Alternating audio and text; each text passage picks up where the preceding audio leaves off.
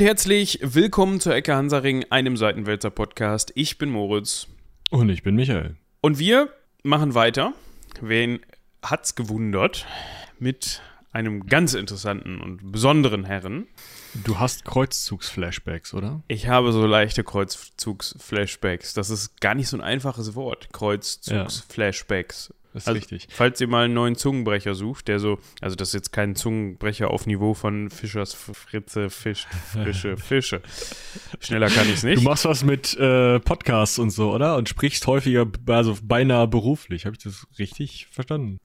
Wenn sich jemand bereit erklären würde, von den zuhörenden Personen oder auch nicht zuhörenden Personen uns irgendwo Geld auf ein Konto zu überweisen, dann würde ich das beruflich. Also, na, Moment, das muss ich korrigieren.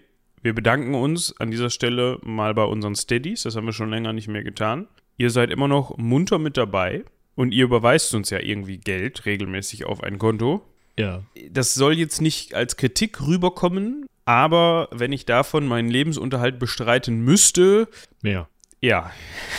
Aber äh, ich kann ja schon mal äh, vielleicht, also Ich wollte das alles nur beziehen darauf, dass du gesagt hast, dass ich das Sprechen beruflich mache. So. Aber das ist eine wunderschöne Überleitung, die gleich zwei Äste ausästeln kann. Die eine, äh, der eine Ast, den es ausästeln kann, ist, äh, dass ihr natürlich zusätzlich dazu, dass ihr uns per ähm, Finanztransaktion unterstützt, auch E-Mails schreibt und eine sehr schöne mal wieder äh, bei uns angekommen ist, die Moritz jetzt gleich raussuchen kann, während ich nämlich das zweite, weil wir uns ja selbst noch nicht damit finanzieren können, äh, was wir mit dem Geld, also eure Unterstützung machen, äh, jetzt mal, also das Objekt der Unterstützung ähm, holen werde. Und zwar physisch. Okay. Bis gleich. Du kannst die E-Mail. Viel Spaß. Ja, wir gucken mal, Mach ob du. ich das, ob ich das Such. kann. Das ist jetzt, äh, das Bis ist jetzt gleich. ein bisschen, ne? Und Moritz so, ist der jetzt wirklich mitten in der Aufnahme gegangen? Nee, ich hatte gehofft, dass das Pausentool sich an der Stelle einklingt. Ich weiß es aber nicht, weil dein Abgang doch recht laut war. Das war meine Absicht, weil ich habe das hier geholt. Es ist ein äh, sicherlich sehr gewichtiges Buch, was inzwischen angekommen ist. Das Lustigste daran ist, dieses Buch ist nicht nur gewichtig und man denkt, ja, okay, ne, viel Information. Es ist auch noch auf so, hört ihr das? Auf so Butterbrötchenpapier verpackt, äh, verfasst. So wie so Gotteslob in einer, ähm, ne? Also, das ist die Art von Buch, bei dem man auch noch drüber nachdenken muss, wie man das liest. Ne? Nicht Ja, so von wegen. einreißen. Genau, du musst auch noch, das ist nicht so mit hier so, äh, weißt du, Finger so annässen und dann so, Ja, dann hast du es in der Hände. genau, sondern du musst auch noch bedächtig umblättern. So ein Buch ist das. Das hat ähm, Arabien, 873 Textseiten und der Anhang geht bis Seite 1102. Der Also dann die gesamte ganzen Fußnoten abhandelt. Fußnoten. Ja, möchtest du Der Titel ist Ja, möchte ich. Die Welten des Mittelalters. Globalgeschichte eines Jahrhunderts. Und darin geht es darum, wie im Mittelalter die Menschen schon Kontakt miteinander hatten und, und das ist, glaube ich, der interessantere Teil, wo, wie, welche Menschen im Mittelalter gelebt haben. Also da wird über die beiden Amerikas berichtet, über Afrika, besonders Zentral- und Südafrika, über Asien, Südostasien, Australien. Also all die Bereiche, in denen wir als ähm, europäische Historiker einfach nicht ausgebildet wurden. Das ist genau das Buch, was wir sozusagen brauchen, um die Mittelalterlücke bei uns zu schließen. Ich bin sehr gespannt. Ich auch. Und ich werde schon, werde es schon kommen sehen, dass ich haufenweise mit dem Handy abfotografierte Seiten zugeschickt bekomme daraus. Ja, ich muss noch mal schauen, wie wir das äh, einander zukommen lassen. Ja, einmal die Komplettkopie. Ich glaube, das findet der ähm, Verlag so mit. Du, dem Verlag kann das eigentlich recht herzlich egal sein, wenn du mir privat eine Kopie von diesem Ja, Buch erstellst. Gut, aber da dürft ihr euch darauf freuen. Vor allem, also nicht, dass wir mit euch jetzt Schritt für Schritt dieses Buch durchgehen, ne, so ist es nicht gedacht. Aber mh, vielleicht könnte man da thematisch dann mal eine Reihe für eröffnen, dass man sagt, boah, was, was gibt's denn? Das hatten wir ja auch teilweise schon mal gemacht. Was gibt's denn im Mittelalter noch so links und rechts von Europa? Und wie stehen diese unterschiedlichen Völker und Kontinente und Länder und so weiter in Verbindung? Sehr, sehr spannend. Wir müssen aber noch zur Mail von Eva kommen. Und zwar hat die sich sehr lieb bei uns bedankt, vor allem darüber, dass die Folgen dann doch sehr lang waren. Das ist bei ihr nämlich wohl so eher andersrum. Was heißt andersrum? Also ich habe noch nie von jemandem gehört, der gesagt hat, von unseren HörerInnen, mach die Folgen mal kürzer. Interessiert mich nicht, wenn die so lang sind, sondern eigentlich hören wir immer nur, ja geil, richtig lange Folge, finde ich gut. Ja. Eva fand übrigens die Kuba-Krise sehr gut. Vielen Dank dafür. Wir auch. Wir fanden die auch sehr witzig. Also wir sprechen hier von nicht mehr Jungfrau Eva. Das schreibt sie extra in ihrer, äh, oh, mir fehlt der Fachbegriff. dafür. Abmoderation. Nicht in die, ja, ich wollte sowas sagen, aber das ist bei einer E-Mail nicht. Das in ihre Verabschiedung schreibt sie extra rein, die ohne Meerjungfrauen, damit wir das zuordnen können.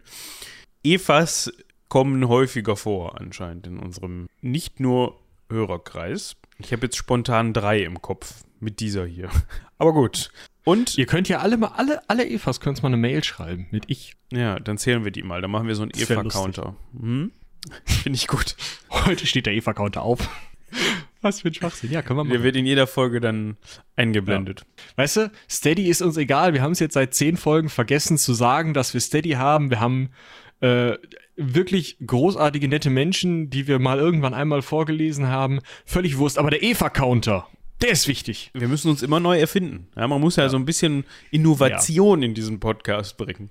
Auf jeden Fall ist, wünscht äh, sich ja. Eva, wo wir gerade beim Thema sind, mehr Folgen von Leuten, die so richtig alt sind. Also nicht von Methusalem, sondern mehr so von Antiochos. Weil auch, wenn sie da vorher nicht so viel drüber wusste, wenn ich das richtig verstanden habe, hat und er am Anfang so ein bisschen skeptisch war, sind ihr diese Folgen bzw. diese Leute in letzter Zeit doch sehr ans Herz gewachsen. Das freut uns sehr zu hören, dass es immerhin eine Person gibt, die sagt, Mensch, Antiochos, Geil. gib, gib mir mehr von den Leuten. Dann hoffen wir, dass dich auch die Ptolemäus-Folge von letzter Woche interessiert hat. Genau. Da können wir an Und, dieser äh, Folge gleich so drauf verweisen. Wir können auch schon mal äh, dir versprechen, dass in den nächsten Folgen noch mal wer vorkommen wird. Ich gehe sogar davon aus, in der nächsten Folge, oder? Das schauen wir mal, aber ich gehe auch davon ab. Ja. Wir wollen ja hier nichts spoilern. Ja. Was wir spoilern wollen, Ist das ein Spoiler? wei- weiß ich, weiß ich nicht. Spoiler. Wir wollen uns bei Benja bedanken, oder? Ja, aber das ist doch kein Spoiler. Weiß ich nicht. Vielleicht ist das ja so der Reveal. Oder das Der große Reveal, ja. Also wir wollen uns bei Benja bedanken für die äh, Recherche zum heutigen. Äh, ist das noch ein Protagonist oder ist das eher so ein Verwaltungsapparat? Also diesen Mann einen Apparat zu nennen, finde ich ziemlich passend, muss ich sagen. Der guckt Äh, mich auch schon die ganze Zeit so recht vorwurfsvoll an. Ja, aber schon auch mit so leicht wässrigen Augen, wo du direkt weißt, oh, ganz da ist er nicht. Nee, die Frage ist, ob der jemals ganz da war. Ja, ja. Also nicht, dass der Drogen konsumiert hat. Ich glaube, der weiß nicht mal, wie man das Wodka. schreibt. Also, ja, aber Wodka zählt in Russland nicht als Droge, glaube ich. Nee, das ist richtig. Aber äh, äh, ihm wurde auf jeden Fall eine schwere Hirnverkalkung nachgewiesen und äh, man muss sagen, seine äh, Amtszeit ähm, zeugt davon. Also, man muss dazu sagen, die Gehirnverkalkung ist, ihn in seinem, ist, ist ihm in seinen späteren Jahren Ja. diagnostiziert worden. Das heißt nicht, dass sie nicht vorher schon da war, aber Zumindest im übertragenen Sinne. Ja, genau. Ähm, was wir auf jeden Fall äh, noch festhalten müssen, meiner Meinung nach, ist, dass wir heute über den größten Theo Weigel Impersonator aller Zeiten sprechen. Äh, wer jetzt nicht weiß, wie Theo Weigel aussieht, ungefähr wie Leonid Brezhnev. Also, ja, ja gut, bisschen anders, aber die Augenbrauen. Um das nochmal eben aufzuklären. Wer nicht alle deutschen PolitikerInnen der Nachkriegszeit auswendig kennt, ja, Theo Weigel, deutscher Politiker, CSU, Bundesminister der Finanzen, also Finanzminister von 1989 bis 1998 und er war mal CSU-Vorsitzender von 1988 bis 1999. Achso, er ist Ehrenvorsitzender der CSU seit 2000. Also, ne, haben wir das auch abge, abgeklärt, wollte ich gerade sagen. Aber, ja, Brezhnev und Theo Weigel, weiß ich nicht. Weiß Aber die Augenbrauen! Drei Zentimeter hoch und durchgehend. Ja, und das- dunkel. Die sind schon wirklich ein Verbrechen, das muss man wirklich sagen. Also, Herr Weigel, falls Sie hier zuhören, es tut mir leid, aber ich bin kein Fan Ihrer Augenbrauen. Da ist mir doch die gepflegte Monobraue lieber, die dafür nur einen Zentimeter hat. Ernsthaft. Und ich bin mir sicher, wenn ich mir das Foto hier so angucke, wenn der möchte, dann hat der eine Monobraue. Safe. Ja, da wird einmal der Rasierer angesetzt. Vom Nasenrücken wird einmal bis hoch zur Stirn gefahren, damit die Monobraue zur Stereobraue wird.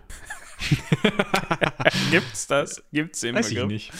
Ja, schön. Gut, aber wir wollen heute nicht über Theo Weigel sprechen, auch wenn der sicherlich ein sehr bewegtes Leben hatte, aber der Bundesfinanzminister für wie viele Jahre? Zehn? Zehn ja, ungefähr. Komisch. Also äh, Kohls Finanzminister mehr Neun. oder weniger. Wie kommt das denn zustande? Was? Neun? Ja, Neun. der war halt nicht von Anfang an bei Kohl Finanzminister. Der Ach ist zurückgetreten, hatte keinen Bock mehr oder sonst was. Der ist da reingerutscht quasi. So Ja. auf dem, im zweiten Bildungsweg. da Ich glaub, sind die ja alle. nicht so gerne, aber ich glaube, nach den Augenbrauen hat er eh ausgeschaltet hier. Ja, wir haben jetzt unseren treuesten Hörer Theo Weigel vergrault, der uns wahrscheinlich schon seit Folge 2 lauscht oder so und sich nie zu erkennen gegeben hat und uns jetzt eine Hassmail schreibt mit ganz toxischen Ausdrücken und da drin kundtut, dass er, dass es vorbei ist mit uns, mit der Ecke und dem Theo. Was ein Schwachsinn. Ja. Gut, Komm. Aber jetzt kommen wir vielleicht noch zu viel größerem Schwachsinn, denn jetzt kümmern wir uns um Leonid Ilyich Brezhnev, der Theo Weigel Impersonator. Der ist nämlich geboren am 19. Dezember 1906 in Kamenskoje und das fand ich äußerst interessant. Das nennt sich nämlich heute Kamjanske und befindet sich in der Ukraine. Ich erkenne Ja, da er Muster, muss ich sagen. Schon, ne? Da kommen viele Leute her. Vor allem so im Ja, sowjetischen Regierungsapparat über die Jahre. Komisch, ne? Also, also was heißt komisch, aber äh, irgendwie auch spannend, ähm, dass, also scheinbar, also sie ziehen sich ja alle gegenseitig hoch. Es ist ja keine Demokratie, das heißt, es sind keine Leute, die irgendwie, ähm, ja, äh, gewählt werden, irgendwie durch die Institutionen, dann irgendwie immer jeweils durch Mehrheitswahl gewählt werden, sondern es ist ja so, dass jetzt zum Beispiel ein Stalin sich den Khrushchev ranzieht, zum Beispiel ein Lenin sich den Stalin ranzieht, also dann immer geguckt wird, ah, ich brauche jemanden für die, die und die Arbeit, okay, dann nehme ich den, der kann das und das ist ein Kumpel von mir. Und da ist es ja auch fast klar, dass untereinander ähm, die Leute sich gegenseitig ähm, ja auch nach dem Umfeld, das sie schon vorher kennen, also zum Beispiel aus der ukrainischen ähm, kommunistischen Partei heraus, aus diesem Umfeld halt sich gegenseitig bevorzugen. Ja, also das System trägt ja dazu bei, dass das so genau, das System kann. erzeugt das einfach, genau. Ja. Und wie wir alle wissen, wie wir uns sicherlich schon denken konnten, war der gute Herr Politiker. Ja, gut. Ne? Also, wir sprechen nur über die Chefs von dem Laden. Ich fände das eigentlich mal ganz interessant, wenn wir da mal eine Ausnahme machen könnten und uns mal über die Reinigungskraft von Brezhnev unterhalten könnten oder so. Das Problem an der Stelle ist nicht, Quellen. dass wir das nicht wollen, sondern es ist quellentechnisch dann schwierig. Ich glaube, das ist mit der Überlieferung nicht so ganz gut gediehen. Ne? Also Ja, wahrscheinlich, nicht, aber gut. schade eigentlich. Wir gucken wir, uns wir aber würden mal, es tun, wenn ihr uns die Quellen, ne? Bevor ihr euch jetzt fragt, wer ist denn, also was ihr noch nie von dem Herrn gehört habt, wer ist denn dieser Brezhnev? Warum schon wieder irgendein so ein Sowjet, der uns nicht interessiert? Das hast du jetzt gesagt. ich, das war jetzt mehr nur so eine, so eine Frage in die Runde. Ja, ihr könnt uns gerne eine E-Mail schreiben an rumlabern.seitenwälzer.de, wo dann drin steht so viel wie weg mit den Sowjets oder so. Also es müsst ihr dann, der Kontext muss passen, weil sonst seid ihr außerdem ein bisschen spät, wenn ihr da eine politische Revolution hervorrufen wollt. Ja, das ist vielleicht Also- heute wieder ähnlich, aber das hat nichts mehr mit Sowjets zu tun. Genau. Dementsprechend geht es da in erster Linie natürlich um die Themenwahl in unserem Podcast. Wo aber eine äh, E-Mail, die da lautet, weg mit den Sowjets, natürlich auch total legitim ist. Äh, wir haben gerade schon länger diskutiert, ob wir zwei Sowjets noch wegmachen oder nur noch einen. Ja, Nee, könnt- drei oder zu einen. Ja, es wären noch So. drei, die auf unserer Liste sind. Einer kommt ganz bestimmt, äh, bestimmt noch dran, weil der ist Ja, fast mit am wichtigsten von dem ganzen Haufen. Und dazwischen haben noch mal zwei irgendwelche Dinge getan. Da ist jetzt die Frage, ob wir die noch besprechen oder nicht. Aber ihr könnt uns da auch gerne mal Feedback geben. Schreibt uns gerne eine E-Mail, ob ihr die Reihe einmal durchhaben wollt. Ja, die beiden nächsten würden wir dann in einer Folge machen und dann sind wir da an der Stelle auch waren schlauer. auch nicht so lange dran, ne? Also das muss man ja aussehen, die waren nicht so lange dran, die waren für die ganze Entwicklung nicht so wichtig, aber ich finde sie halt einfach bezeichnend und ehrlich gesagt auch ein bisschen unterhaltsam äh, für dieses System und Moritz denkt sich halt weg mit den Sowjets. So, so, ein bisschen, so ein ganz bisschen. Ja, also ja, also, wie gesagt, Kreuzzugsflashbacks. also auch das so ein ganz bisschen. Also, Brezhnev Haben wir eigentlich den siebten Kreuz? Nix, alles gut. Wir empfehlen. Mi, mi, mi, mi.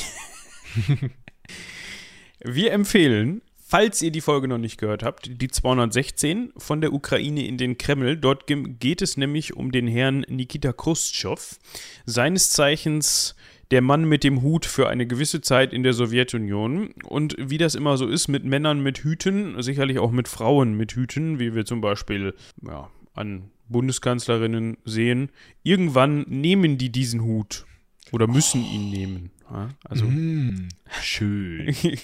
fand, also Bin ist mir, so, hellauf bekleistert. ist, ist mir so beim Reden ist mir das so eingefallen. Dachte ich, Ja. Mensch, das geht doch, das geht doch gut. ja. Und so war es natürlich auch mit Khrushchev. Und was macht man als Sowjetunion, wenn man jetzt selber die Sowjetunion ist und sich denkt, Mensch, wer hat denn jetzt das Sagen? Dann braucht man wen Neues. Und das war für einige Jahre der Herr Brezhnev. Und deswegen hat er das Recht, in dieser Folge besprochen zu werden. Darauf wollte ich eigentlich nur hinaus. Wir haben ja gerade Ja. schon gehört, dass er geboren worden ist. Und jetzt wollen wir uns mal angucken, wie das denn überhaupt passiert ist, dass er jetzt da in diesen Hut reingewachsen ist, quasi. ja, gewachsen kommt hin, oder? Also, Es war jetzt weniger wie zum Beispiel bei Lenin oder Stalin, ne, dass man da jetzt von, von jungen Jahren ausgehend ein revolutionäres Interesse hatte und gesagt hat, komm, ich schließe mich hier in meine Kammer ein, schreibe irgendwelche Revolutionsschriften und verteile die und gründe irgendwelche Zeitungen und bin mit Feuereifer dabei und äh, ne, opportuniere hier gegen das bestehende System. Also die Rede ist natürlich vom zaristischen System. Es geht Ja. aber auch so ein bisschen darum, dass der Herr Brezhnev da vielleicht noch ein bisschen jung für war. Wie gesagt, 19. Dezember 1906 geboren. Da war, war zumindest der gute Lenin, aber der gute Stalin auch schon irgendwie schon ja, ihm ein bisschen Aktiv. voraus, konnte schon mehr machen als Brezhnev mit einem Jahr oder sowas. mm, Und dementsprechend ist Brezhnev dann ja auch schon weitestgehend zumindest in einem sowjetischen System aufgewachsen. ja, ab 1917, ne, klar, okay, da war er halt elf. Ja, dann begründet man auch Ähm, noch keine Zeitung. Nee, Vielleicht die da gründest du keine Zeitung. Ja, Ja. wenn man mal Robin fragt, nee, wir. Ja, also äh, er war halt einfach zu jung, sozusagen, um diese ganze Revolution mitzumachen und einer dieser Berufsrevolutionäre zu werden, die ja ursprünglich sozusagen die Sowjetunion noch geführt haben. Er ist der einer von denen, die halt wirklich gerade ihre Ausbildungsjahre, also gerade so diese prägenden Jahre in der Schule und dann in der, äh, im Studium eben im Vor in der Vorkriegs-Sowjetunion, also unter Stalin zu großen Teilen erleben. Und das ist, glaube ich, mh, ja, das ist, glaube ich, einfach ganz prägend auch für seine spätere Haltung und Handlung, oder? Definitiv. Also mit Vorkrieg meinen wir natürlich Zweiter. Vor dem Zweiten Weltkrieg, genau. Vor dem Ersten Weltkrieg ist er zwar geboren, hatte da aber noch wenig Aktien. Drücken wir das mal so aus. Er war Ich glaube, Sohn. hatte sowieso nie Aktien, aber das ist äh, ein Kommunist. Das ist, ich wollte gerade sagen, das könnte, könnte mit der Ideologie und dem eigenen Werteverständnis zu tun haben.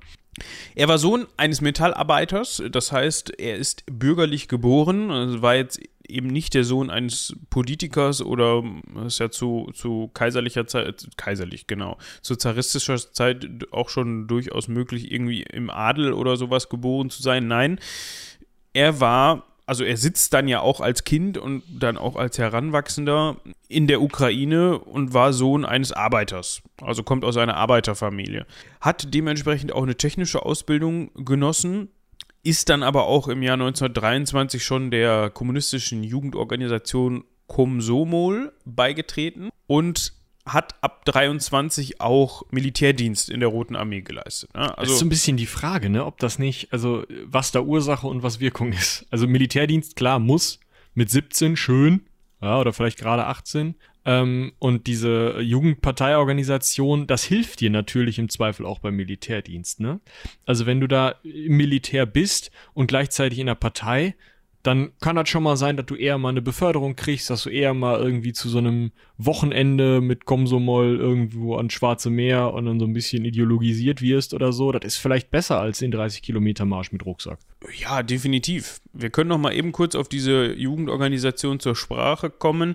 Das ist im Grunde einfach das, was man kennt schon. Ne? Das, also irgendwie gibt es ja in jedem System Ja. So eine Art von Frühkultivierung, will ich es mal nennen. Im Grunde ist das die Jugendorganisation der KPDSU, also der Partei der Sowjets. Und ähm, diese, diese, dieses Silbenkurzwort, dieses Komsomol, setzt sich zusammen aus dem Russischen dann eben aus ähm, kommunistischer Jugendverband. Und genauer gesagt ist das der gesamtsowjetische Lenin, Lenin, Lenin, gesamtsowjetischer Leninscher Kommunistischer Jugendverband. Ja, wurde am 29. Oktober 1918 gegründet und hatte damals schon 22.000 Mitglieder. Ja, also ihr könnt euch vorstellen, was das ist. Das ist dasselbe in Rot. Ja, grün wäre jetzt schwierig. Das ist dasselbe in Rot, was halt in der DDR da rumlief. Wie heißen, wie ist das nochmal? Ich vergesse es immer wieder. Die hatten auch so einen Jugendverband. FDJ. Ja, genau. Und Ja. äh, das ist jetzt schwierig, das zu vergleichen, aber irgendwie hat, erfüllt es dieselbe Funktion. Bei den Nazis gab es sowas ja auch. Ja, genau, da war es halt die Hitlerjugend. Also es Ja. geht halt einfach um diese Indoktrination der Jugend, das ist einfach der wichtige Punkt. Du musst halt, wenn du irgendwas werden willst in diesem totalitären Staat, musst du in die dementsprechende Jugendorganisation, musst in die dementsprechende Partei, was sich natürlich, wo es sich natürlich dann gut macht, in der passenden Jugendorganisation gewesen zu sein. Und ja, das macht er halt. Also er geht halt voll auf Parteilinie einfach äh, mit und äh, wird dann folgerichtig wahrscheinlich, nachdem er zum Panzersoldaten ausgebildet wurde, also wahrscheinlich entweder Fahrer oder Lader oder sowas, mh, wird er folgerichtig Politkommissar, da kennen wir ja auch schon einige von, ist also für die ähm, ja, politische Funktion in der Armee zuständig. Also das Arschloch vom Dienst. Haben wir auch schon häufiger drüber gesprochen. So, dann studiert er tatsächlich äh, ja, Metallurgie oder am Metallurgischen Institut von seiner Heim ja, von seiner Heimatstadt ist das, ne? Ich glaube nicht direkt, Ah, sondern okay. ähm, das ist aber ums Eck quasi. Okay. Ja, also ne, alles so ein bisschen zu Hause, aber, also in der, in der Ukraine, aber eben äh, er studiert. Und dann wird er, ist auch geil, ja, also äh, er macht, seine, macht seinen Wehrdienst da von irgendwie einem Jahr und dann geht er halt studieren. Und in dem Moment, wo er fertig studiert hat, ja, bis 1935 studiert er, macht keinen Doktor, sondern hat halt seinen Abschluss so, seinen Studienabschluss und wird dann Leiter dieses Meta- metallurgischen Instituts. Ja. Gut, dass er ein Parteibuch hat, ne? Erstens das und zweitens muss er sich wohl als Metallurge gut angestellt haben. Ich meine, der war immerhin Panzersoldat, ne? Also der ich sitzt glaube, der ja hatte ein in einem, Parteibuch. der sitzt ja beruflich quasi in einem metallurgischen Mit einem- Objekt. Parteibuch in der Hand. Das hatte der immer so auf dem Schoß, weißt du? Oder so vor die Brust gepresst, so, hallo, das ist mein Parteibuch. Ich bin der Leonid. Das ist mein Parteibuch. Genau. Ich mach was mit Metall. Habe ich jetzt gerade Metallbuch oder Parteibuch gesagt? Ich weiß es nicht. Ja, der hatte wohl beides. Aber das Wichtige war das Parteibuch. Ja. Ja. Der also, ist ja nämlich im Grunde schon 1931 beigetreten. Ja, genau. Also es ist natürlich nicht so, dass er, dass er dann in der Jugendorganisation bleibt. 1931, wie alt war er da? Minus sechs Jahre, 25. Ja, mit 25 ist er dann aus der Jugendorganisation nicht ausgetreten, sondern einfach erstmal in die Partei eingetreten und fand Stalin auch eigentlich ganz, ganz dürfte. Ja, das war schon so sein Idol, kann man schon so festhalten. In der Zeit des großen Terrors, also 36 bis 38, wir haben davon schon häufiger mal gehört, auch in der Stalin-Folge, das war mal wieder so ein Moment, in dem Stalin sich gedacht hat, jetzt so ein bisschen freidrehen. Ja, das war, das war diese Zeit, in der Stalin dachte, jeder und alle wollen ihm ans Leder und er seine Macht ähm, äh, fixieren wollte. Und dieses Machtfixieren ging halt dadurch, dass er alle Leute, die nicht hundertprozentig auf seiner Linie war, hat äh, wegschaffen, umbringen oder wegschaffen lassen. Und äh, es ging halt nicht nur gegen einzelne Leute innerhalb der Partei, sondern gegen ganze Bevölkerungsgruppen. Und das Problem ist natürlich, wenn du jetzt ähm, 30, 40, 50 Prozent deiner Parteiposten ähm, mit Bleikugeln zurücktrittst, brauchst du neue Leute. Das ist richtig. Für Leonid war das sehr positiv, denn zu dieser Zeit sind vor allem halt Ingenieure, Techniker und Naturwissenschaftler in der Partei vorrangig aufgestiegen. Ob Stalin in dem Moment diese Leute dann als rationaler empfunden hat und die deshalb hat aufsteigen lassen und er die, die geisteswissenschaftliche Fraktion so ein bisschen hat wegschaffen oder umbringen lassen, weiß ich nicht. Ich glaube, das hat einen ganz einfachen Punkt. Wenn du deine eigene Ideologie nicht, also wenn du die Bücher, die Bücher zum Kommunismus liest, dann steht da nicht drin, also dann steht da zwar drin, dass man die Menschen anders erziehen soll und so, ja, aber da steht nicht drin, bring jeden um, der eine ganz leicht andere Interpretation des Kommunismus hat. Und damit ihn da keiner mehr darauf hinweisen konnte, hat er die Leute, die viel Bücher lesen, einfach nicht befördert. das kann sein. Sag mal, hast du eigentlich mal äh, Lenins Werke gelesen? Fragt er dann sogar. Ja, die kann ich auswendig. Sibirien. Ja, Gulag. kann sein. Ja, und dann kam Leonid mit seinem kleinen roten Parteibüchlein, ne, so vor der Brust. Sag mal, Leonid. Ja, Chef? Hast du das gelesen? Nö, warum? Und dann, ah, Parteisekretär in Oblast, äh, Oblast Dnepro, Dnepro, Dnepropetrovsk. Petrovsk. Petrovsk, das ist ein R drin zu viel. Also, also Leute.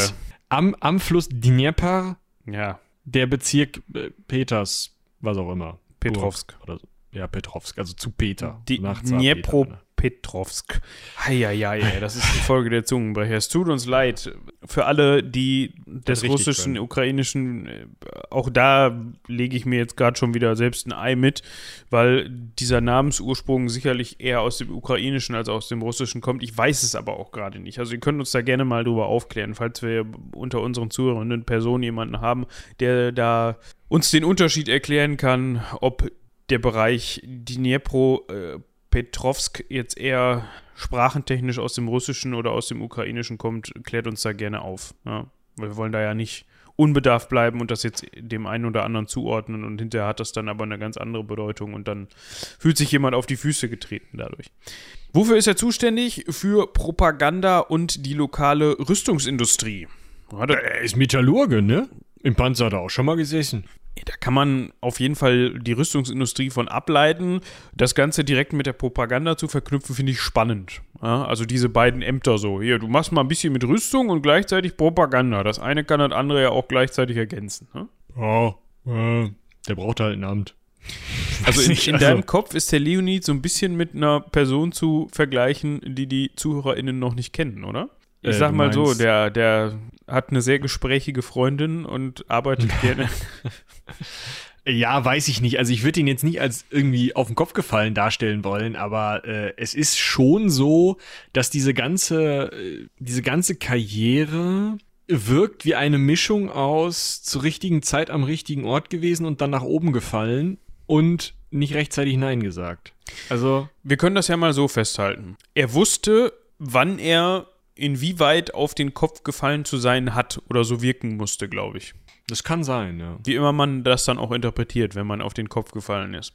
Also es war halt einfach nicht clever, zur richtigen Zeit zu große Worte in den Mund zu nehmen, glaube ich. Und das wusste er. Also er ist auf jeden Fall bis zum Zweiten Weltkrieg, das können wir erstmal festhalten, ist ja so ein ukrainischer Provinzapparatschik. Also er ist halt einfach für irgend sowas zuständig, macht da seine Stempelchen, sitzt da in seinem Büro, Büro, Büro, Büro, Büröchen, schwierig, zwei Umlaut. Ich kann heute einfach nicht sprechen. Und ähm, ja, es ist, äh, weiß ich nicht, es ist nicht, ähm, nicht unwahrscheinlich, dass er da auch sitzen geblieben wäre, glaube ich, wenn nicht nochmal große Verwerfungen äh, unter anderem durch den Zweiten Weltkrieg. Ja, am 22. Juni 1941 wird die Sowjetunion von Deutschland, von Hitler überfallen. Und das sorgt dafür, dass Brezhnev, der ja seines Zeichens immer noch Politoffizier ist, einberufen wird. Und zwar unverzüglich. Ja, also Setzt sie also wieder in Panzer, Büchlein vor die Brust, Abfahrt. Ja, ob das jetzt in dem Fall passiert ist oder ob er dann einfach als Politoffizier weiter tätig war, ne, ist die andere Frage. Auf jeden Fall ist quasi Not am Mann. Es muss also jeder, der in irgendeiner Weise befähigt dazu ist, mitkämpfen. Kämpfen in Anführungsstrichen. Ne? Also wie gesagt. Ja, genau. Also er hat dann hinter, ähm, Hinterfrontaufgaben sozusagen übernommen. Er ist nämlich direkt als ähm, Mitglied der Roten Armee dafür zuständig gewesen, die Rüstungsindustrie, für die er ja eh zuständig war, in seinem Ort am Dnieper, der was mit Peter zu tun hat einfach in den Osten zu bringen. Weil das Problem der Sowjetunion war ja, die Deutschen kamen sehr, sehr schnell voran über dieses sehr große Land. Und gerade die Ukraine liegt halt äh, zwischen dem heutigen Russland und äh, dem heutigen Deutschland und war halt im, also da, wo die Deutschen langfuhren. Und man musste natürlich dann die Rüstungsindustrie oder wollte die Rüstungsindustrie dann natürlich nicht irgendwie im Weg der Deutschen stehen haben, weil das hätte zwei Möglichkeiten gegeben. Entweder sie machen sie kaputt oder sie nutzen sie selber, beides blöd. Deswegen hat man die demontiert und halt hinter den Ural geschafft. Also wirklich nach Zentralrussland, dahin, wo man weder Schiss davor haben musste, dass die Deutschen kommen, noch Schiss davor haben musste, dass die Japaner kommen. Und diesen Abbau hat Brezhnev beaufsichtigt, hatte dafür allerdings tatsächlich nur knappe zwei Monate Zeit, weil am 22. Juni 41 ging, ähm, wurde er einberufen und hat diesen Auftrag bekommen. Am 26. August fiel diese Stadt mit ihrer Rüstungsindustrie schon in deutsche Hände. Das heißt, wie viel er dann wirklich noch da weggeschafft hat, weiß man gar nicht. Ja. Er ist dann befördert worden.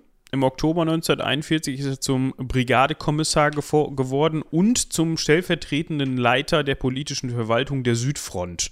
Also das ist auf jeden Fall schon ein Sprung. Offensichtlich hat er dann das Wegschaffen der Rüstungsindustrie aus seinem Heimatort in sicheres Gebiet ganz gut hinbekommen. Dementsprechend hat man gesagt, okay, man kann ihm jetzt vielleicht nur etwas größere Aufgaben zukommen lassen. Er ist aber auch nur stellvertretender Leiter der politischen Verwaltung geworden, obwohl die ja. das ja gerne machen. Ne? So hier mal. Ja, Stellvertreter können die. Ja.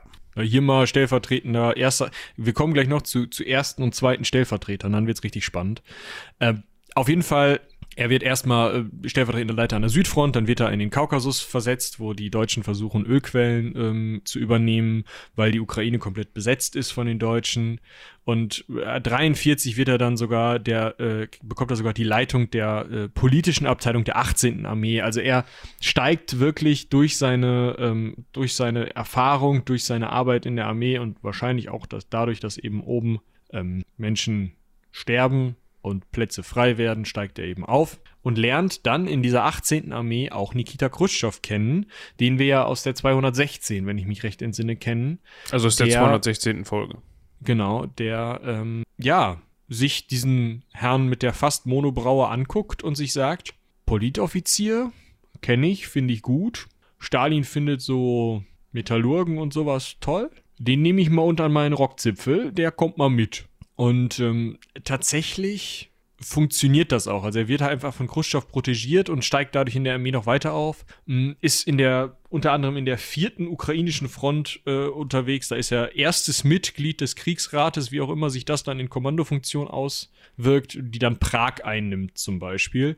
Hm, und macht sich also im Krieg verdient und wird dann im August 1946, als dann sozusagen die Armee nicht mehr so stark gebraucht wird, vorher wird sie ja noch, also von 45 bis 46 wird sie ja noch viel für Besatzungsaufgaben gebraucht und dann wird das immer weniger und immer eingefahrener mit diesen Besatzungen und äh, als er dann nicht mehr gebraucht wird, ist er Generalmajor, also schon echt ein hohes Tier und wird eben als ähm, Generalmajor dann ehrenhaft entlassen. Ja, zu diesem Zeitpunkt war er 40 Jahre alt übrigens. Also da kann man schon mal, hat er schon einiges geschafft in diesen 40 Jahren, beziehungsweise konnte schon einige Stationen in der Karriereleiter durchlaufen. Genau. Er ist dann, mh, hm, ja, einfach wieder in seinen alten Job zurückgekehrt sozusagen und war für verschiedene Wiederaufbauprojekte zuständig und wurde dann für den Oblast, also die Region Saporischia, ja, genau, auch eine Stadt, die man heute kennt in der Ukraine, die man heute leider kennt, muss man sagen. Ähm, für diesen, diesen Oblast, dieses, dieses Bezirk, dieses, ähm, diesen, ja, diese Provinz vielleicht, ähm, wurde er erster Sekretär der kommunistischen Partei, wechselte dann wieder zurück nach äh, Dnipro, Dnipropetrovsk und hat es dann von dort, also über diese Stationen in der ähm, ja, Bezirks- bzw. Provinz-kommunistischen ähm, Parteistruktur Sekretärs sein, also da Vorsitzender jeweils sein oder, oder Chef von der Gegend sein, hat er es dann geschafft, dann sich zum ersten Sekretär des Zentralkomitees der Kommunistischen Partei der Moldauischen Sowjetrepublik hochzuarbeiten. Das ist direkt um die Ecke, also ein bisschen südlich, liegt die heutige Republik Moldau. Und ähm, da mit ist er aber jetzt nicht mehr in Provinzen innerhalb der ukrainischen Sowjetrepublik, sondern er ist jetzt in einer eigenständigen, ähm, selbst im sowjetischen Staat stärker äh, registrierten, äh, äh, ähm, nicht registriert, stärker ähm, vertretenen, sozusagen in der letzten Verwaltung unter der Sowjetunion ähm, da drin ist er der oberste von einem dieser Staaten, also von der Republik Moldau. Die ist zwar räumlich wesentlich kleiner als wahrscheinlich sogar die, die Provinzen, die er vorher unter sich hatte, aber er ist eben jetzt sozusagen nochmal eine, eine Bedeutungsstufe hochgestiegen. Also vom Grafen zum Herzog Schwieriger sowas. Vergleich. ja, keine Ahnung. nur, also, um da mal so eine Gewichtung reinzukriegen. Ja, also ihr könnt euch das vorstellen, es ist völlig egal, wie viel Gebiet oder wie viele Leute er unter sich hat. Wichtig ist halt, dass er in dieser moldauischen Sowjetrepublik, der äh, dadurch sozusagen auf einer Stufe steht mit dem Chef der ukrainischen Sowjetrepublik, mit dem Chef der russischen Sowjetrepublik, mit dem Chef der ähm, kasachischen Sowjetrepublik und so weiter und so fort, der weißrussischen Sowjetrepublik. Und damit halt auch in diesen obersten Sowjet als stellvertretender ähm, Abgesandter aber mit reinkommt und damit also in dieses höchste Staatsorgan, was dann dieses Zentralkomitee wählt, was dies, äh, wo das Zentralkomitee wiederum die Sekretäre des Zentralkomitees wählen und aus diesen Sekretären des Zentralkomitees und dem Zentralkomitee setzt sich ja meist, nicht immer, das Politbüro der Partei zusammen. Also er ist dann wirklich im, im inneren Zirkel und das halt dann ab 1950 ungefähr und nutzt das auch, um dann weiter aufzusteigen, sodass er 1952 dann auch in dieses Zentralkomitee, also dieses dritte Organ sozusagen, dieses, in, wenn man eine Rangfolge machen will und das, ne, wir haben ja darüber gesprochen, stimmt auch nicht immer alles so, aber zu diesem Zeitpunkt dieses dritte Organ, dieses Zentralkomitee der KPDSU der Sowjetunion, also wirklich dieses innerster Führungszirkel. Da kennen sich die Leute schon persönlich und kennen auch Stalin, oder zu dem Zeitpunkt ist es schon Khrushchev? Ja, müsste. Ne? Ich wollte gerade fragen, wie spät? Äh, 1952, nee, tatsächlich noch Stalin. Äh, er kennt ja. halt auch Stalin persönlich. Also es ist wirklich so, er ist dann wirklich an der, an der Qu Schwelle zur, zur wirklichen Macht, sozusagen. Ja. Ich habe mir gerade noch mal diesen Begriff Oblast angeguckt, weil er ja gerade so ein bisschen mhm. Verwirrung war oder nicht sicher war, was das jetzt bedeutet. Wörtlich übersetzt bedeutet das in den, in den meisten äh, slawischen Sprachen einfach so viel wie Gebiet ja, also mhm. wörtlich übersetzt Gebiet, wird aber am ehesten, also problematisch an der Sache ist, dass das in äh, ganz vielen Staaten als Begriff verwendet wird, aber nicht immer synonym für dasselbe. Das heißt, ähm, irgendwie ist es ein Bundesland oder ein, Bu ein Bundesstaat, wenn man es jetzt mal mit Deutschland oder Amerika vergleichen möchte, in Russland bedeutet das zum Beispiel, dass das eine, eine, Art von Föderationseinheit ist. Das heißt, es hat auch eine administrative Autonomie, steht aber immer noch unter den Teilrepubliken. So, deshalb vielleicht am ersten mit Bundesländern zu vergleichen. In der Ukraine, es geht ja in dem Fall auch um die Ukraine, habe ich jetzt mal geguckt, wie es heute ist. Die teilt sich ein in 24 Oblaste. Es gibt aber noch äh, die Krim, ne? also gut, wie das jetzt momentan ist, also wenn du, wenn du jemanden fragst, jemanden ukrainisches fragst, dann ist das natürlich immer noch so, klar. Ähm, teilt sich dann in 24 Oblaste, die, wie nennen sie das hier? Die Autonome Republik Krim und die Stadt Kiew dazu hat nochmal einen Sonderstatus. Also die ist quasi ein eigener Oblast. Es gibt aber auch nochmal den Oblast Kiew, der dann wahrscheinlich das Umland meint. So, das sind dann 24 in der Ukraine zur jetzigen Zeit.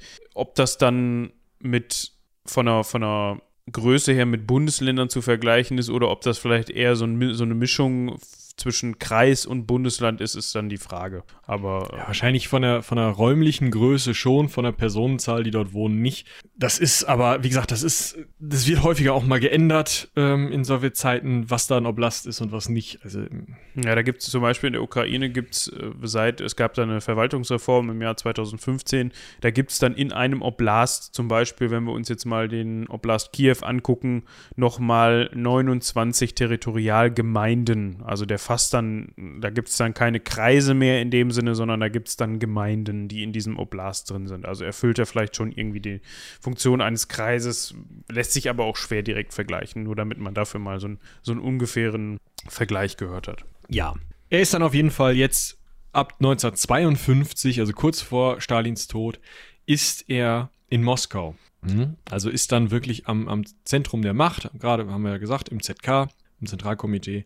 Und äh, als dann Stalin stirbt, wird er erster stellvertretender Leiter, erster stellvertretender, schön, Leiter der politischen Hauptverwaltung der Armee. Also dann geht er doch nochmal sozusagen von dieser Staatsverwaltung zurück in die Armeeverwaltung. Da hatte er ja auch schon Erfahrung und arbeitet halt da dann weiter. Ja, und dann gleichzeitig sozusagen, oder ja, kurz, ja doch gleichzeitig im Endeffekt, wird er ähm, Sekretär, also kommt in dieses äh, Sekretariat des äh, Zentralkomitees und Kandidat des Politbüros. Also da seht ihr schon, der hat halt wirklich nochmal einen steilen Aufstieg hingelegt. Wahrscheinlich eben dadurch, dass dann klar wurde, okay, Khrushchev wird ähm, Stalin beerben.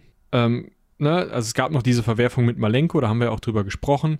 Aber Khrushchev hat halt.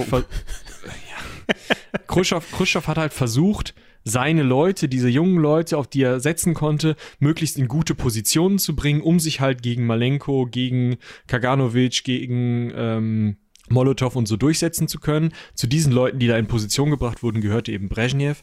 Und Brezhnev ähm, wird also zum einen Sekretär des Zentralkomitees, zum anderen Kandidat des Politbüros. Und ist damit eigentlich ja, also er ist ja dann wirklich an der, wirklich an der Schwelle. Ne? Also sobald er dann ins Politbüro gewählt worden wäre, wäre der Drops gelutscht gewesen. Dann wäre er einer der mächtigsten zehn Leute der äh, Sowjetunion gewesen. Nur klappt das nicht, weil er erstmal abgeschoben wird. Das passiert ihm noch häufiger. Und zwar wird er als erster Parteisekretär, also als Chef, nach Kasachstan geschickt und ist da halt jetzt wieder das, was er in der Republik Moldau schon war, nämlich Chef der, des dortigen Zentralkomitees und ähm, ah, zuständig für alles, was mit Kasachstan zu tun hat, Kasach kasachische äh, Teilrepublik eben, und muss warten, bis sich diese ganzen Verwerfungen oder diese ganzen äh, dieser ganze Machtkampf um Malenko und Khrushchev so ein bisschen zumindest gelegt hat, bis er dann wieder zurückgeholt wird, wieder Sekretär wird und wieder Kandidat des Politbüros wird. Also das ist tatsächlich, der wird kurz mal für zwei Jahre kaltgestellt, bevor dann wahrscheinlich wieder rechtzeitig zurückgeholt, ähm, bevor dann Malenko, Molotow und Kaganovic und die anderen ähm, Altstalinisten ähm, versuchen, diesen Aufstieg von Khrushchev zu verhindern. Oder die, die, äh, eigentlich den Aufstieg dann nochmal rückgängig zu machen, kann man vielleicht sagen. Und das ist 1957 und ab da, als Malenko, Molotow, Kaganovic und Co. dann eben abgesetzt werden und irgendwelche Kraftwerke zu leiten bekommen. Hört dazu nochmal die Malenko-Folge. Zu dem Zeitpunkt wird Brezhnev dann ins Politbüro gewählt und ist dann also im Zentrum der Macht. Ja. 1957. Er wird dann, das muss man auch noch dazu sagen, er wird Vollmitglied ja, da gab es ja. ja. immer noch mal Unterschiede. Da gab es ja auch diese, wie, wie, nannten die sich? Beisitzer oder Kandidaten? Kandidaten, das war, genau. Das war er ja eine Zeit lang und dann. Ähm, ja, also da muss man aber unterscheiden. Äh, Vollmitglieder waren die Leute, die auch wirklich stimmberechtigt waren und die quasi an den Abstimmungen teilnehmen konnten und dementsprechend wahrscheinlich auch bei Diskussionen eher erhört wurden oder gehört wurden, als jemand, der dann so Kandidat war und in zweiter Reihe saß und sich das mal so, so praktimäßig so ein bisschen angucken durfte. Jetzt nichts gegen Praktis. Muss, ne? Wir mögen muss ja auch mal vorstellen, mit 46 sitzt du da und ähm, sitzt da wie so ein Praktikant auf der zweiten Reihe. Also, ne? Ja, ja. du darfst halt aber auch nicht vergessen, worum es geht. Es mhm. ist jetzt ja nicht, du bist jetzt ja nicht, keine Ahnung, in, im, im Gemeinderat oder so, sondern du bist halt im Politbüro. Das heißt, höchstes Gremium von den Sowjets.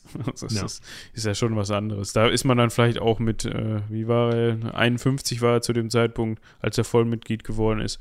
Ne? Kann man vielleicht mal ja. in Kauf nehmen, wenn man, wenn man weiß, was möglicherweise noch daraus folgen könnte. Dann kam es, tatsächlich drei Jahre erstmal Ruhe, dann kam es zu einer Affäre, der sogenannten U2-Affäre. Ihr habt vielleicht mal oder wir haben ja im, im Zuge der Kuba-Krise darüber gesprochen, dass es eben diese äh, Flugzeuge gab, die ähm, aus großer Höhe Fotos gemacht haben und eins dieser Flugzeuge wurde über der Sowjetunion mal abgeschossen und äh, den, ähm, also das wäre halt ein Kriegsgrund gewesen, dass Spionageflugzeuge über die Sowjetunion im sowjetischen Luftraum rumfliegen. Ich weiß nicht, ob du das gerade gesagt hast, das ist ein amerikanisches Flugzeug. Ah ja, das hatte ich nicht gesagt, aber genau, es ist ein amerikanisches Spionageflugzeug, der amerikanische.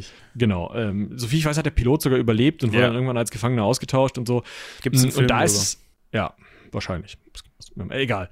Äh, auf jeden und Fall. Der hat dann, sorry, dass ich dir schon wieder ins Wort falle, dieser Pilot hat dann später die Band U2 gegründet. So sieht es nämlich aus. So sieht es nicht aus. Nein. Zumindest hat er da nicht mitgespielt. Aber ähm, es ist auf jeden Fall so, äh, dass diese Krise dazu führt, dass die Leute, die sich eher, die eher sagen, ja, nee, Khrushchev hat schon recht, wir machen mal ein bisschen langsam mit den USA, wir sind mal nett zu denen, alles mal ganz in Ruhe.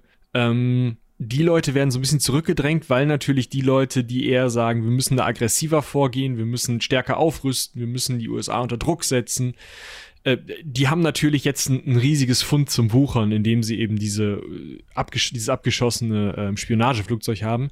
Und so ist es so, dass diese unter anderem der Forel Koslov, ein anderer Politiker, Brezhnev verdrängt aus seiner Position im Zentralkomitee und ihn sozusagen aus diesem ganz, also aus allen Gremien äh, im Zentrum der Macht nur noch auf ein Gremium, dieses Politbüro, zurückreduziert, ihm Teile seiner Macht dadurch abnimmt, dadurch, dass er ihn eben verdrängt und ihn äh, und dafür sorgt, dass er wegbefördert wird, was ich eigentlich ganz nett finde, weil formell kann man ja noch weiter aufsteigen als in das höchste politische Organ der Partei, die ja eigentlich gar nicht die Staatsführung ist. Also formell ist es ja nicht so, dass die äh, Kommunistische Partei der Sowjetunion ähm, gleichzeitig dass die Staats, also äh, den Staat managt, sondern sie ist halt eine Partei. Und ähm, deswegen ist dieses Politbüro formell nicht das höchste Gremium im Staat. Und deswegen kann man formell jemanden nach oben weg befördern, der aber weniger Macht hat, weil er natürlich die Weisungen der Partei, äh, den Weisungen der Partei hören muss. Ja, aber das bedeutet irgendwie, dass er dann zum Staatsoberhaupt der Sowjetunion befördert, wegbefördert worden ist. Das gibt es auch ja. selten, ne? Meine gut, sicherlich. Frank-Walter Steinmeier. Ja, Aber ja, ist richtig. Der ist auch formell Staatsoberhaupt der Bundesrepublik Deutschland. Das ist schon richtig, ja. Mit Staatsoberhaupt also, verbinde ich irgendwie immer so administrative Befugnisse zur Staatslenkung. Ja, also da ist es halt so ähm, ähnlich, wenn auch etwas anders, äh, ähnliche Grüß-August-Funktionen hat. Ähm, Brezhnev dann eben auch von 1960 bis 1964. Ja, aber formell muss man sagen, ist das eher ja. Machtverlust, wenn man das so festhalten möchte. Das bietet ihm aber die Chance, neben seinen ganzen anderen Aufgaben, die er vorher noch hatte, die er jetzt ja nicht mehr hatte, vielleicht ein besonderes Augenmerk auf das Politbüro zu legen. Ja, ne? weil da ist er ja noch vertreten und da gelingt es ihm tatsächlich, seine Position deutlich zu verbessern. Und sich, glaube ich, auch so ein bisschen gegen Khrushchev einzustellen. Also es ist ja so, dass dieser äh, Kozlov zwar eigentlich. Mh, mm, das war der Typ, der ihn verdrängt hat, ne? Genau. Ja, der war ja für mehr Aggression und Khrushchev war ja für so eine Appeasement-Politik. Und ob das jetzt Brezhnev geplant hat oder ob das eher ein Plan von Kozlov war. Aber es ist ja so, das haben wir in der Khrushchev-Folge schon besprochen, dass 1960, 61 viele, die einfach immer mit Khrushchev mitgestimmt haben, ihre Mandate im Politbüro verloren haben und dafür andere Leute reingewählt wurden. Und das kommt am Ende auch Brezhnev zugute. Ja, was ihm auch zugute kommt, ist, dass der gute Herr Koslov 1963 einen Schlaganfall erlitt, von dem er sich nicht mehr erholt hat. Wir könnten jetzt rausfinden, wann der, wie alt der Koslov da war. Auch nicht so alt. Also, ich meine, Brezhnev ist zu dem Zeitpunkt 57. Nee, ich rede nicht von dem Kiefernstädel Koslov, sondern. Koslov Recycling Agentur. Russischer Fußballspieler? Nee. Aktueller Politiker, geboren rein. Es gibt viele mit dem Namen Koslov anscheinend. Das ja. scheint ein verbreiteter Name in Russland. Russischer Saxophonist ist auch. Der wird sein. Forel Romanowitsch Koslov, äh, geboren 1908, also 55 Jahre alt zu dem Zeitpunkt, als er seinen Schlaganfall erleidet, stirbt auch dann 1965 bereits, also zwei Jahre nach seinem ersten Schlaganfall. Eieiei, mit 55 muss ich jetzt noch keinen Schlaganfall haben, um ehrlich zu sein. Das ist soweit korrekt, aber man muss eben auch sehen, dass es damals noch sehr üblich war, ähm, gerade zu politischen Sitzungen und Verhandlungen große Mengen klaren Alkohols in sich hineinzuschütten und äh, Feste zu rauchen. Ja, und generell das, hat man da wahrscheinlich jetzt auch noch seltener irgendwie den Vegan Way of Life gewählt oder sowas. Ne? Also. Ja, ich sag mal, das eine oder andere Schnitzelchen wird sich da einverleibt worden sein. Ja. Also äh, im Zweifel, ähm, ich weiß jetzt nicht, wie, wie schlimm es bei ihm war oder ob da jetzt einfach noch eine, eine Veranlagung dazu kam, aber auf jeden Fall, der Mann hat also gerade gerade so den, den Schritt ins höchste Amt des Staates, ja, Fuß ist schon oben, man will den letzten Treppenschritt machen und Öck. Ich habe gehofft, dass du Öck sagst. so, auf der letzten Treppenstufe so Grinsen im Gesicht und dann zack. Öck. Nicht Rocky ja. auf der Treppe. So, und das heißt aber, Brezhnev kann sein altes Amt als Sekretär im Zentralkomitee wieder einnehmen und ist jetzt wieder in diesen beiden Führungszirkeln, Zentralkomitee und ähm, äh, Politbüro und verlässt jetzt aber diesen ähm, Posten als ähm, nominelles Staatsoberhaupt. Ich gucke gerade mal nach, wer es dann geworden ist. Ja gut, also im Zweifel, wir haben ja gerade den Vergleich zum Bundespräsidenten von Deutschland gewählt. Wenn man dann Kanzler werden kann, dann möchte man nicht gleichzeitig oder möchte man zu dem Zeitpunkt nicht mehr Bundespräsident sein. Ne? Also man darf das jetzt nicht damit gleichsetzen von wegen, oh, wieso, wieso verlässt er denn den Posten als Staatsoberhaupt? Das ist klar, weil er dann mehr Macht bekommt dadurch, obwohl das vielleicht im ersten Moment irgendwie widersprüchlich ist. Am 14. Oktober 1964 wird Khrushchev dann abgesetzt als Parteichef, ja, also auch aus dem Politbüro, als auch aus, äh, aus dem Zentralkomitee ähm, als Parteichef. Und da kann der gute Leonid, also Brezhnev, seine Chance nutzen beziehungsweise noch nicht 64, aber jetzt muss ich mal gerade gucken. 66 nämlich, am 8. April 1966, wird er dann Generalsekretär des Zentralkomitees der KPDSU. Und das ist eine Bezeichnung, die zuvor nur Stalin geführt hat. Das ist korrekt, oder? Genau, Generalsekretär war Khrushchev ja nicht, der war nur Parteivorsitzender, wenn ich das richtig. Genau, jetzt müssen wir mal gerade gucken, damit wir hier nicht durcheinander kommen. Er ist dann aber auch, oder ist er 64 schon Parteivorsitzender geworden? Nee, da ist er nur ins ZK gekommen. Ah, okay. Ja, also kann man eigentlich festhalten, dass spätestens ab dem 8. April 1966 klar war, wer den Hut auf hat. In der Sowjetunion. Genau, also ja, eigentlich in dem Moment, wo Khrushchev abgewählt wird und ähm, äh, Brezhnev die, die, also am 14. Oktober 1964 wird äh, Khrushchev als Parteichef abgesetzt und äh, Brezhnev übernimmt diese, diese Partei, also Parteivorsitzender, diese Funktion und lässt sich dann erst Generalsekretär eben später nennen. Das ist schon Ausdruck dessen, dass er halt nicht mehr wie Khrushchev vorher Reformen, ähm, Entstalinisierung haben will, sondern dass er halt sagt, ich habe unter Stalin gelernt, ich möchte wieder wie Stalin damals Generalsekretär der Partei sein und ähm, möchte hier wieder die richtige Führungsrolle haben. Und deswegen nenne ich mich jetzt wieder Generalsekretär und ähm, bin halt einfach, also Generalsekretär des äh, Zentralkomitees der Ka äh, Kommunistischen Partei der Sowjetunion und Parteivorsitzender, Ämterhäufung haben wir auch schon drüber gesprochen. Und damit ist er also jetzt nominell zwar nicht der erste Mann im Staat, aber macht halt auch für Außenstehende völlig klar, im Gegensatz zu Khrushchev, der so leicht demokratische Strukturen innerhalb des Politbüros ja durchaus zugelassen hat und dessen Anhänger auch schon mal aus dem Politbüro rausgewählt wurden, bin ich jetzt hier wieder Generalsekretär wie Stalin und ihr könnt mir alle mal einen Schuh aufblasen. Ich mache das jetzt hier. Und Ausdruck dessen ist unter anderem auch, dass Anastas Ivanovich Mikoyan ähm, ein armenischer sowjetischer Politiker zum Staatsoberhaupt gewählt wird, der sonst nicht so wirklich viel zu melden hat. Ja, was durchaus als positiv aufgefasst worden ist, dass Brezhnev im Gegensatz zu Khrushchev, das haben wir ja gerade schon gehört, Khrushchev war ja viel für Reformen und er wollte immer irgendwie alles neu machen, das Rad neu erfinden. Das meine ich jetzt überhaupt nicht wertend, sondern mehr ne, darauf bezogen, wie die Politik stattgefunden hat oder wie so die Ausrichtung war. Ist es natürlich immer einfach zu sagen, okay, ich bin jetzt der Nachfolger, ich mache jetzt erstmal alles anders. Und das bedeutet, wenn mein Vorgänger auf ja, Reformen stand, dann stehe ich nicht auf Reformen und poche erstmal auf Stabilität und Beständigkeit. Ne? Also wir, wir, wir machen jetzt hier mal nicht alles neu. Wir, ne, zurück zu alten Werten, hat vorher auch funktioniert. Dieses Ganze, was der Khrushchev davor gehabt hat, das, das ne, lassen wir jetzt mhm. mal wieder. Und das stieß auch erstmal auf Anerkennung. Also das fand die Bevölkerung zumindest erstmal gut. Das hat man als positiv gesehen. Dass ja. damit natürlich auch so ein bisschen die Idee von Stalin zurückgekehrt ist und man vor allem vielleicht auch mit dem Westen. Wie hat Khrushchev das ausgedrückt? Mir fehlt jetzt die, fehlen jetzt die direkten Worte dafür. Er hatte doch mal irgendwie von der, von Völkerverständigung, so hieß das Schiff, aber irgendwie sowas hatte er sich doch mal von einer friedlichen Koexistenz. Ja, so, genau, sowas. Hatte er gesprochen. Ich ja. weiß nicht, ob, ob Brezhnev das auch noch so formuliert hätte.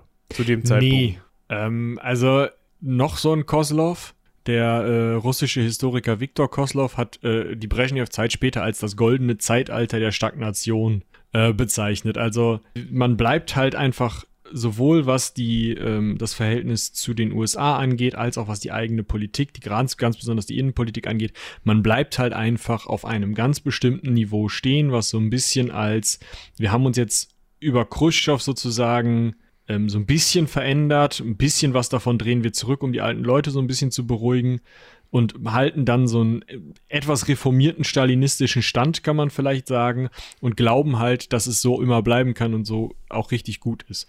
Und das äh, finde ich kommt auch noch mal ganz ganz klar darin hervor, dass Leonid Brezhnev halt als finde ich schön, Apparatschik ohne hervorstechende Eigenschaften und Personifizierung der Verkrustung und Erstarrung ähm, irgendwie gesehen wurde. Also es ist wirklich so, egal in welchem Bereich, bei Brezhnev weiter wie bisher, beziehungsweise zurück im Zweifel. Also so richtig, auch komisch, das für jemanden, der sich in einer kommunistischen Partei befindet, zu sagen, aber so richtig hardcore konservative Politik. Also das ist auch schon eine Leistung, oder? Wenn man sich als personifizierte Verkrustung bezeichnen lassen kann, dann sollte man sich eigentlich auch auf die Visitenkarte schreiben. Ich finde Apparatschik eigentlich einen schönen Titel, aber das ist nochmal ein anderes Thema. Ja, obwohl mich das irgendwie an andere keine Ahnung. Das sind die Männchen in der Drehorgel, die so. Ah, okay. Aber Nein, die, keine Ahnung. Die personifizierte Verkrustung ist, äh, das ist top, finde ich. Also, vielleicht sollte man das als Folgentitel wählen. Ich weiß nicht, ob das so geklickt wird, dann Äh, kannst du mal ausprobieren. äh, kann ich auch lassen. Das würde mich auch nochmal interessieren, wo wir gerade von Folgentiteln sprecht. Ja, ich richte mich Ah. jetzt natürlich hier vorrangig an unsere treuen HörerInnen. Ihr dürft aber auch natürlich uns gerne eine E-Mail schreiben, wenn ihr heute das erste Mal mit dabei seid. Vielleicht Ich wollte jetzt gerade Hat- wenn ihr untreu seid. hat okay. dieser, ja, das, also, das wissen sie ja noch nicht, wenn sie heute das erste Mal dabei sind, ob sie untreu sind oder nicht. Ja, wenn man uns noch nicht kennt, äh, stimmt. kannst ja auch nicht einer Dame untreu sein, die du nicht kennengelernt hast. So rückwirkend, weißt so- du, wo so warst du die letzten zehn Jahre? Äh, nicht hier. weißt, ist auch egal. Interessanter Vergleich. Worauf ich hinaus wollte, ist, ihr dürft dabei ruhig ehrlich sein. Ja, ihr müsst da jetzt keinen, was weiß ich was erzählen. Wir wissen alle, dass man heutzutage wenig Zeit hat und dementsprechend natürlich auch seine Entscheidung, Dinge zu konsumieren, stark davon abhängig macht, wie der erste Blick ist. Ne? Man sagt ja, äh, der erste Eindruck zählt, oder wie sagt man? Ja. Ja, also irgendwie so, ihr wisst, was ich meine. Dementsprechend, ich versuche immer so ein bisschen, gerade wenn wir solche Themen haben, die eigentlich spannend sind, die jetzt aber nicht zum Beispiel die Kuba-Krise sind. Da kann ich nämlich einfach schreiben, die Kuba-Krise. Da kann jeder Ja. was mit an, jeder und jede was mit anfangen und da ist dann halt irgendwie so ein bisschen Pfeffer schon in der Sache selbst drin und es verspricht spannend zu werden. So, wenn ich da jetzt aber reinschreibe, Leonid Ilyevich Brezhnev, nicht Ilyevich, sondern Ilyich, so, dann hört das, ich will nicht sagen, das hört keiner, aber es hören dann weniger Leute, was für uns natürlich schade ist, weil das Thema auch eigentlich super spannend ist und wir natürlich wollen, dass sich das, ähm, dass sich das, dass das alle mitkriegen, dass das Thema spannend ist. Dementsprechend versucht man halt solche Titel zu reinzuhauen, ne, die dann irgendwie sagen, die personifizierte Verkrustung oder sowas. Dementsprechend äußert euch mal gerne dazu, ob ihr sagt, ja, das beeinflusst mich oder ja, das macht mir mehr Lust auf die Folge oder das bringt mich eher dazu, die Folge zu hören oder sagt ihr ja, toll, dann muss ich mich wieder mit dem Text beschäftigen und dann reingucken, worum geht es da überhaupt wirklich und dann höre ich es erst recht nicht, als wenn ich reinschreibe Brezhnev, Geschichte von Brezhnev oder sowas. Ja, das ja, würde mich mal ist, ist eine spannende Frage, weil ich könnte es für mich nicht beantworten, tatsächlich. Ja, es kommt halt auf das, kommt halt wahrscheinlich ganz klar auf den Namen an. Wenn du jetzt gerade sagst, boah, Brezhnev, den fand ich voll interessant, kenne ich. Aber wenn du Brezhnev jetzt Ja. nicht kennen würdest und hörst dann Leonid Brezhnev, dann, ich würde da nicht draufklicken. Sondern ich würde eher draufklicken, wenn da, wenn da steht, du errätst nie, was dieser sowjetische Politiker nach äh, 1968 gemacht hat. Wo wir zum Ja. Thema zurückkommen können, denn Du errätst nie! ja. Also wie gesagt, äußert euch da gerne mal zu. Wir wollen ja bei sowas transparent bleiben und euch da mitnehmen und ähm, zusammen wachsen. Ja.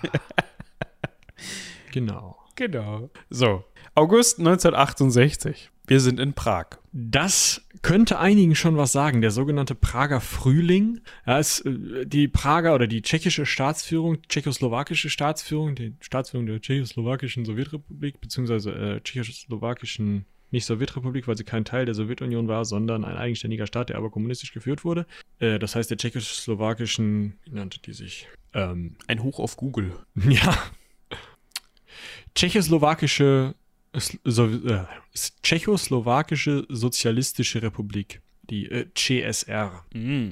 Die Führung dieses Staates ist ähm, auf die Idee gekommen, man liberalisiert den eigenen Staat ein wenig, also gibt den Menschen mehr Freiheiten, lässt sie mehr demokratisch mitbestimmen und reformiert einfach diesen Kommunismus, um aus dieser rasch sich rasch entwickelten kritischen Öffentlichkeit ähm, Anregungen zu ziehen, um dann eben den eigenen Staat und das Wohlbefinden der Menschen, aber auch die eigene Wirtschaft und so einfach besser äh, sich entwickeln zu haben. Also das, was später Gorbatschow ja auch versucht hat, mh, also innerhalb des kommunistischen Systems eine Demokratisierung herbeizuführen und äh, dadurch einfach zu versuchen, mh, ja, ein besseres Leben für alle hinzubekommen, was ja, wenn man nur die Schlagworte der Ideologie liest, auch der Plan ist sah jetzt unsere personifizierte Verkrustung nicht so richtig. Der war jetzt eher weniger drauf bedacht, dass man den Tschechen und Tschechinnen jetzt da ihren Prager Frühling durchgehen lässt, beziehungsweise ihre Liberalisierungsversuche durchgehen lässt. Neuerungen mit Brezhnev? Ich glaube nicht. Und es ist jetzt nicht nope. so, dass der dann da mal hingefahren ist, sich mal mit der politischen Führung getroffen hat und gesagt hat, komm, wir schließen uns mal hier mit Wodek ein und ähm, unterhalten uns mal hier ein eine Nacht lang. Also politische Themen werden ja immer nachts besprochen. Das haben wir ja auch in den letzten Jahren bei uns gelernt. Aber da wird sich ja immer gerne zu Koalitionsgesprächen dann ab, ab 21.30 Uhr bis 5.30 Uhr getroffen. Warum man das nicht tagsüber macht, ist, das wissen die auch nicht, weil die haben ja auch noch so viel zu tun. Sorry, kleiner Seiten. Ja, ich habe da auch eine Meinung zu, aber gut. Aber man hat sich, vor allem Brezhnev, hat sich auf seine militärische Vergangenheit bezogen, er, daran erinnert und ähm, hat dann mit circa einer halben Million Soldaten mal eben ein kleines Manöver durchgeführt. Also tatsächlich war es so, dass nicht nur äh, die Sowjetunion, also sowjetische Soldaten, sondern auch aus der polnischen Sowjetrepublik, aus der ungarischen Sowjetrepublik, aus der bulgarischen Sowjetrepublik die Armee jeweils an der Grenze der Tschechoslowakei Aufstellung nahm und dann innerhalb von wenigen Stunden da durchmarschiert ist.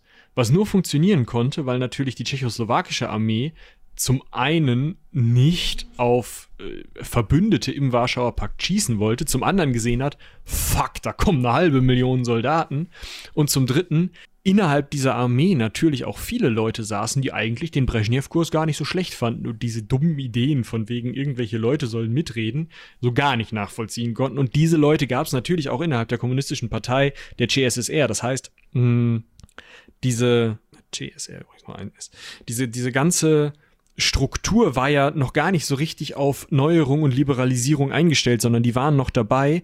Und jetzt ist halt einfach von außen ein Militärputsch passiert. Was heißt einfach?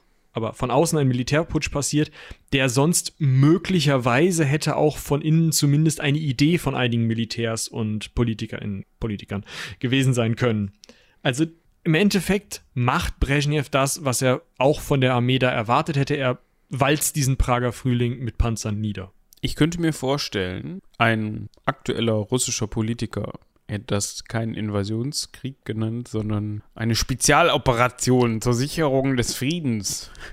Ich habe neulich im sehr zu empfehlenden Podcast Streitkräfte und Strategien von, vom Deutschlandfunk, die sich aktuell jeden Tag, äh, jeden Wochentag mit der Lage im Ukraine-Krieg äh, auseinandersetzen, gehört, dass diese Planung des Angriffs auf die Ukraine ähnlich verlaufen sei wie die Planung des Angriffs auf die Tschechoslowakei unter Brezhnev. Dass also diese Idee, wir stellen uns einmal überall, wo wir können, um diesen Staat mit möglichst vielen Soldaten auf und marschieren dann ohne groß Versorgung, ohne groß Rückendeckung, ohne dass wir uns irgendwie an mh, hm, irgendwelchen ähm, taktischen Punkten orientieren oder so, sondern einfach mit der Masse der Leute immer mehr in gerader Linie durch bis zur Hauptstadt dass das genau die gleiche Taktik war wie unter Brezhnev und dass die unter Brezhnev funktioniert hat in der Tschechoslowakei, weil da eben die Bevölkerung und die Armee gesagt haben, ja gut, zumindest zu großen Teilen oder zu genügend großen Teilen, um halt keinen Krieg oder keinen vollständigen, richtigen Krieg auszulösen. Und in der Ukraine halt erwartet worden war, dass die Bevölkerung auch sagt, ja gut, hey moin, schön, dann sind wir jetzt halt wieder Russen. Und das halt nicht passiert ist und die sich gewehrt haben und die russische Armee davon auch mit so überrascht war und deswegen mit auch so schlecht abgeschnitten habe. Inwieweit das stimmt, kann ich natürlich nicht, nicht beurteilen, aber ich finde diese Idee oder diese, äh, es macht nachvollziehbarer, wie auch dieser Eingriff in der Tsche äh, Einmarsch in der Tschechoslowakei passiert ist und wie der vonstatten gegangen ist. Ja, definitiv. Zumal man dazu ja sagen muss, dass gut, man weiß jetzt auch nicht, was Russland mit der Ukraine in Anführungsstrichen verwaltungstechnisch gemacht hätte, namentlich technisch gemacht hätte, wenn das funktioniert hätte. Ne? Also wenn die da in drei Tagen durch gewesen wären oder in einer Woche und gesagt hätten, so, die gesamte Ukraine ist jetzt in russischer Hand. Man wäre sicherlich nicht hingegangen, hätte gesagt, so, wir stellen jetzt hier die russische Fahne auf und jetzt äh, sind wir Teil von Russland, sondern man hätte sicherlich irgendwie geschaut, dass man da eine Art von Satellitenstaat installiert. Könnte ich mir vorstellen. Kann aber auch sein, ja. dass ich mich da vertue. Und so das ist es. macht aber Brezhnev, ne? Den Satellitenstaat. Genau. Also er geht nicht hin und sagt, so, das ist jetzt hier ähm, Russisch, sondern er geht hin und sagt, wir müssen uns jetzt nochmal unterhalten, wie wir das hier machen. Ne? Also wie das aussieht. Wenn man wie, sieht, wie sieht denn das Politbüro von der, äh, von der tschechischen äh, kommunistischen Partei eigentlich aus? Aha, ja, Jungs, ihr kommt alle mal mit. Wir haben da schöne kleine Räume mit vergitterten Fenstern, da könnt ihr jetzt mal ein bisschen drin wohnen. Und ähm, wo sind denn hier die ähm, stalinistischen Hardliner und meine Stiefellecker? Guck mal, da haben wir auch drei, vier, fünf von. Alles klar, ihr seid jetzt das Politbüro, viel Spaß noch, tschüss. Ja, und das nennt sich auch die sogenannte Brezhnev-Doktrin. Und die bezieht sich im Grunde darauf, dass die Souveränität von sowjetischen Satellitenstaaten, wie zum Beispiel ja, die Tschechoslowakei oder wie Michi das eben auch genannt hat, ich krieg's nicht mehr zusammen, ist auch völlig egal. CSR. CSR, die ja auch vorher eigentlich ein Satellitenstaat war, wenn man so möchte, und dann hinterher auch wieder, vielleicht zwischendurch auf dem Weg war, keiner mehr zu sein. Das Ganze wurde auf, wurde auf jeden Fall in dieser Brezhnev-Doktrin festgeschrieben und so wurde diesen Satellitenstaaten ganz klar die Zügel angelegt. Ne? Wo ganz klar ja. gesagt, so hat es auszusehen. Wahrscheinlich wurden, wie Michi gerade schon sagte, auch entsprechend Leute in Funktion gebracht, um das zu gewährleisten, ne? um immer irgendwie den Daumen drauf zu haben und sowas. Aber das ist die sogenannte Brezhnev-Doktrin. Das gilt halt für Tschechien, das gilt für die DDR, das gilt für Polen und so weiter. Also alle diese sowjetischen Anrainerstaaten, die eben ähm, ja schon auch nach dem Zweiten Weltkrieg eigentlich geschaffen worden sind von der Sowjetunion. Alle diese Staaten ähm, leiden dann halt unter der Brezhnev-Doktrin. Ja. Genau. Was gab es sonst noch? Am 19. Juni 1973 war er mal bei Nixon. Ne? Also schön in den USA, hat er mal, hat ihn mal besucht, sind ein bisschen Urlaub gemacht in den USA. Zwei, drei Takte gequatscht, nett. Also es gab durchaus solche mh, mm, Versuche, die Entspannungspolitik zu fördern. Also nicht nur mit, mit Nixon hat er gequatscht, sondern eben auch äh, die Kommission zur äh, KSZE, ähm, Konferenz über Sicherheit und Zusammenarbeit in Europa. Äh, da war er auch dabei 1975 und hat also schon auch versucht, ähnlich wie Khrushchev vorher, so ein bisschen Ruhe und Frieden in die ganze Sache reinzubekommen. Jetzt vielleicht nicht im Sinne der äh, Khrushchevsten friedlichen Koexistenz, aber doch äh, im Sinne davon, dass er keine Atomrakete auf dem Kopf haben wollte. Ja, also es gab dann noch diese sogenannte Schlussakte von Helsinki, die dann damit während dieses KSZE-Prozesses unterzeichnet worden ist. Und im Grunde sagt die einfach nur aus, also man einigt sich da während dieser Verhandlungen darauf, dass man eben gemeinsame Zusammenarbeit fördern möchte und die aktuell bestehenden Grenzen gegenseitig anerkennt. So, das ist ja schon mal allerhand, ne? Sich darauf ja, das hilft schon mal. Ne? Trotzdem gleichzeitig klingt vielleicht ein bisschen martialisch. Jetzt wird er aber auch zum Marschall der Sowjetunion ernannt. Ja, das äh, führt zu einigen ganz witzigen Fotos, wo er dann in so, so ein sehr alter Mann mit dieser sehr monobrauigen Monobraue in ähm, so einer so einer Generalsuniform oder Marschallsuniform da rumsitzt mit ganz viel Gebomsel und ganz vielen Orden. Ähm, ja, das ist halt. Das passt irgendwie überhaupt nicht so zu diesem kommunistischen System, finde ich, dass man dann auch solche Titel vergibt. Das hat ja fast schon was Feudales, so ein Marschall. Irgendwie weird, finde ich. ja, aber du, du hast jetzt gerade das kommunistische System im Kopf, das so ähm, ja, beinahe demokratisch funktioniert. Und was da halt eben durchaus so war, war, dass das einfach ein zu dem Zeitpunkt schon echt Altmännerclub war, die sich da gegenseitig die Titel hin und her geschoben haben. Und wenn Brezhnev am 4. Mai 1976 morgens aufgewacht ist und gesagt hat, Marschall. Ja, das war der Schukow unter Stalin zuletzt. Ist ein geiler Titel. Marschall. Hat er sein Weltscheibentelefon genommen? Hallo? Oberkommandant der Armee, hier ist der Chef. Ja, der Chef. Schreibt mal eine Urkunde. Leonid Ilyich Brezhnev, Marschall der Sowjetunion. Morgen 11 Uhr wird die überreicht, hol die Kameras. Dankeschön. Tschüss, Kiss. Ja, gut. Dann war der Marschall der Sowjetunion. Was ja auch irgendwie ein bisschen langweilig ist, ne? Ja, ich glaube nicht, dass das für seine kämpferischen ähm, Erfolge im Krieg mit der tschechischen, tschechischen ähm, Sowjetrepublik stattgefunden hat. Aber gut. War ihm noch nicht genug. Er hat sich dann gedacht, ich hatte da doch mal so ein Amt, einen geilen Schreibtisch. Vorsitzender des Präsidiums des obersten Sowjets. Ich meine, ich mache den Job als Staatsoberhaupt eh, aber halt nicht, nicht mit Zettel. Ah, das macht irgend so ein also der hatte den äh, Mikolan, äh, Mikojan ähm, ausgetauscht schon ein, zwei Mal und meinte dann irgendwann so, ja komm, okay, dann mache ich den Scheiß halt auch noch selber. Das heißt, am Ende war er, oder das heißt am Ende, also 1977 war er dann Generalsekretär des Zentralkomitees der Sowjetunion, Mitglied, wenn nicht sogar Vorsitzender des Politbüros und Vorsitzender des Präsidiums des obersten Sowjets und damit sowjetische Staatsoberhaupt in einer Person. Also der war Bundeskanzler und Bundespräsident, um es zu vergleichen. Ja, ist doch schön. Und Marschall. Ja, das ist der wichtigste Titel, finde ich. Das ist der wichtigste Titel. Ja, und jetzt kommen wir nochmal zum Thema Apparatschik und ähm, personifizierte Verkrustung, glaube ich. Ja, das muss natürlich nicht immer nur negativ ausgelegt werden. Man kann auch festhalten, dass die Sowjetunion in dieser Zeit innerlich irgendwie zur Ruhe gekommen ist. Das sorgt natürlich dafür, wenn sich alle an diese Verkrustung gewöhnt haben, beziehungsweise diese Verkrustung alle betrifft, dass auch niemand irgendwie versucht aufzubegehren. Ja, wir reden jetzt hier nicht von irgendwelchen Parteigremien oder politischen Gremien wie Zentralkomitees, Politbüros oder sonst was. Da wird es nach wie vor, ich nenne es jetzt mal Verwerfungen gegeben haben. Das heißt, ähm, da wird nach wie vor opportuniert worden sein. Opponiert. Oh, Entschuldigung, ich verwechsel die beiden Sachen immer. Op opportuniert. Gibt es das nicht oder ist das einfach nur was anderes? Opportunismus ist halt äh, Pragma also oder äh, Möglichkeiten wahrnehmen. Ja, aber vielleicht haben die auch das gemacht. Ja, aber ich meinte ich weiß, das andere. Äh, ja. nicht. Aber du meinst opponieren, also da wird mal ein bisschen gestänkert worden sein, aber. Alles in allem hatte der das im Griff und alles in allem hat sein sehr, wie hast du das eben genannt, konservativer Kurs natürlich auch zu einer inneren Ruhe beigetragen. So. Ja, also selbst in den Gremien zu einer inneren Ruhe, weil die Leute einfach sitzen geblieben sind. Allein im Politbüro muss man sich mal auf der Zunge zergehen lassen, sind die Leute einfach sitzen geblieben. Der hat sich mit, was war das, ein paar 50 ins Politbüro wählen lassen.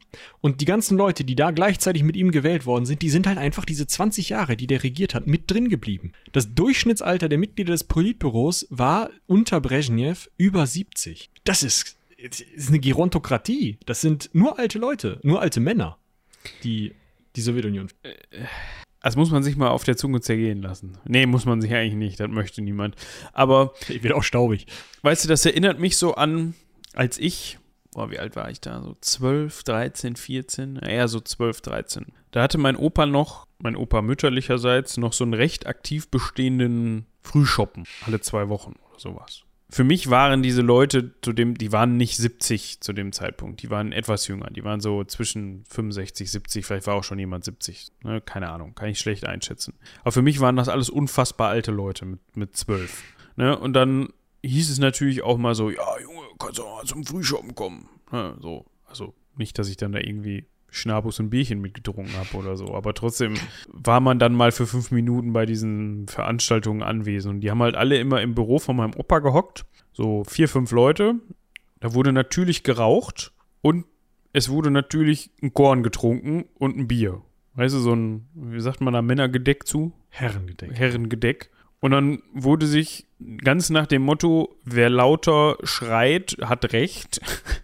Ja, ja, ja, der Kohl, ja, ganz schlimm, schlimm, schlimm, schlimm alles. Kannst du dir genau vorstellen. Ja, so, aber auch so mit so einem, ne, also genau dieser Ton. So wurde sich da unterhalten. Und da musste ich jetzt gerade. über das Gleiche. Ja, entweder halt über irgendwie, keine Ahnung, Lieselotte aus dem Dorf, die wieder das und das gemacht hat. Oder Karl-Heinz, der halt irgendwie keine Ahnung, sich ein neues Auto gekauft hat, ob das denn sein müsste. Karl-Heinz war natürlich nicht mit dabei, der konnte der in der Woche nicht.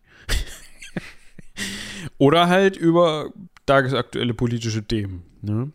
Und das kam dieses Bild. Weißt du, ich weiß auch noch genau, wie der Tag gerochen hat in diesem Raum. Mit diesem Zigarettenduft mm. und diesem, das klingt jetzt unfassbar abwertend, so meine ich das gar nicht, aber dieser Altherren Geruch irgendwie, ne? Da musste ich gerade stark dran denken, als ich das gehört habe, mit von wegen das Durchschnittsalter des Politbüros war über 70 Lebensjahre.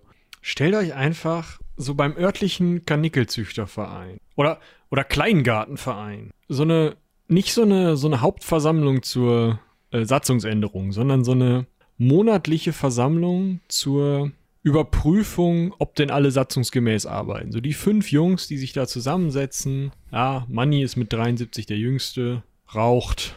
So richtig, boah. Also ich, man muss da Tür auf, man muss reingekommen sein, da muss so eine, so eine unter der grünen, grün aus äh, Glas abgesetzten äh, Tischleuchte, muss so ein Nebelschwade gehangen. Alles holzvertäft. Exakt das. Und I, jetzt, jetzt könnt ihr euch genau vorstellen, wie aktiv da oder wie revolutionär da die Regierungsplanung vonstatten gegangen ist. Ja. Was man also gemacht hat, ist, man hat sich an die guten alten Zeiten erinnert, da als Onkel Stalin noch äh, regiert hat, hat gesagt, so, das, was Khrushchev da meinte mit der Meinungsfreiheit, das schieben wir mal wieder schön zusammen. Ja. wer irgendwas gegen die Politik unserer Partei sagt, äh, Gulag, beziehungsweise zumindest erstmal schön von der, vom KGB abgeholt werden. Und ähm, ach, Stalin war ja auch gar nicht so schlimm. Ne? Aber wir gucken erstmal so ein bisschen, dass wir den zumindest für seine Verdienste im Zweiten Weltkrieg mal wieder so ein bisschen positiver in die Öffentlichkeit äh, bringen. Und auch, auch in der Außenpolitik war es halt erstmal Konfrontation und dann Anfang der 1970er Jahre, also ja, nach dem ersten fast Jahrzehnt, das Brezhnev regiert hat, ähm, dann kommt langsam so eine, wirklich auch nochmal so eine Stagnationsphase rein, weil ja die USA den Vietnamkrieg verloren haben und dadurch beide Seiten halt nicht mehr so stark aufrüsten können und sich nicht mehr so stark hochschaukeln können. Die USA, weil sie den Vietnamkrieg verloren haben und das noch Nach Nachwirkungen hat.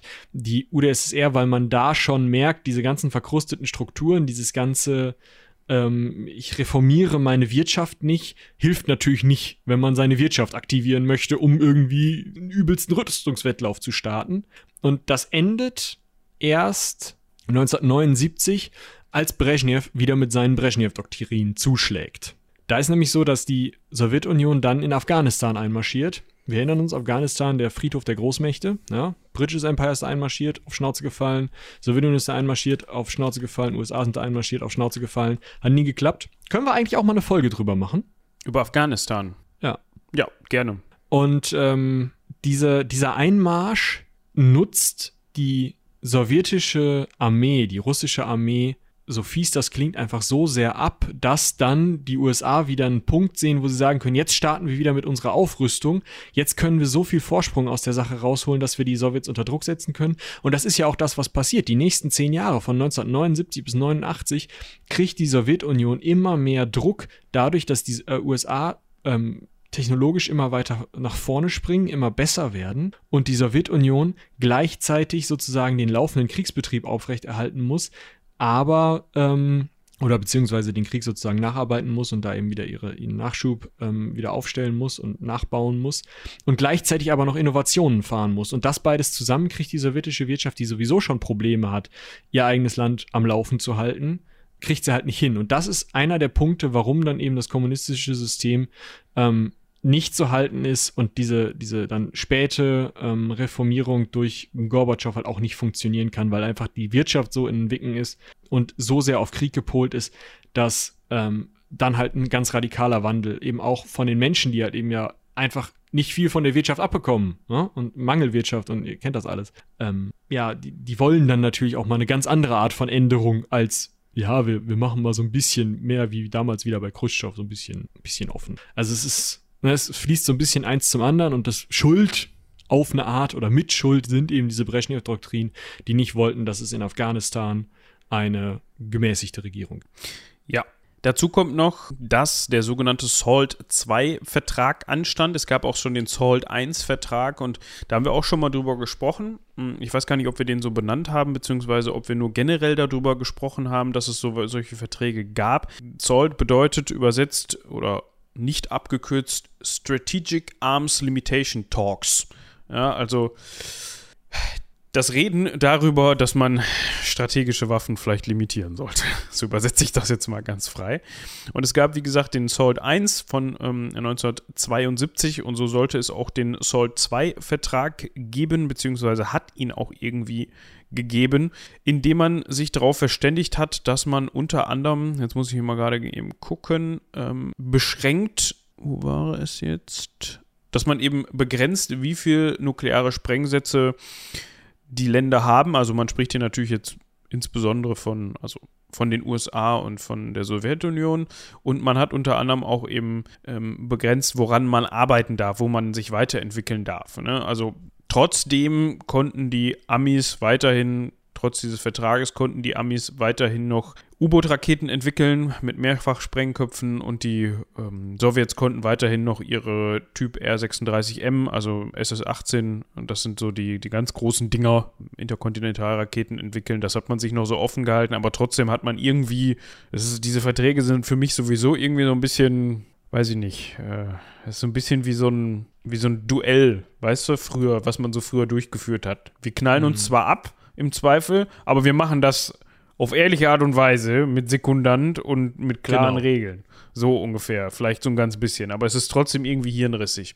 Das Problem an der ganzen Geschichte ist halt, man hatte sich eigentlich, man hatte eigentlich darauf gehofft, dass nach Salt 1 auch Salt 2 durchgeführt wird und man wirklich im Vergleich zum ersten Vertrag nochmal so ein bisschen geupdatet mit, mit den aktuellen Entwicklungen ähm, zugrunde nochmal andere, ja, wie sagt man, Regeln standen da nochmal drin. Man hat das Ganze nochmal ein bisschen angepasst einfach. Das Problem an der ganzen Sache war jetzt einfach, dass unter anderem die Sowjets gerade in Afghanistan einmarschiert sind. Auf Kuba war auch schon wieder was los. Und das hat den US-amerikanischen Senat dazu gebracht, dass man zwar von Seiten, ich glaube, es war Carter, ne? Müsste. Genau, man hat sich in Wien getroffen, hat diesen Vertrag unterzeichnet. Also Jimmy Carter, damals US-Präsident, seit 1977 übrigens, der hat den unterzeichnet und Brezhnev hat den auch unterzeichnet. Und der US-amerikanische Senat so, ähm, hm. Hm.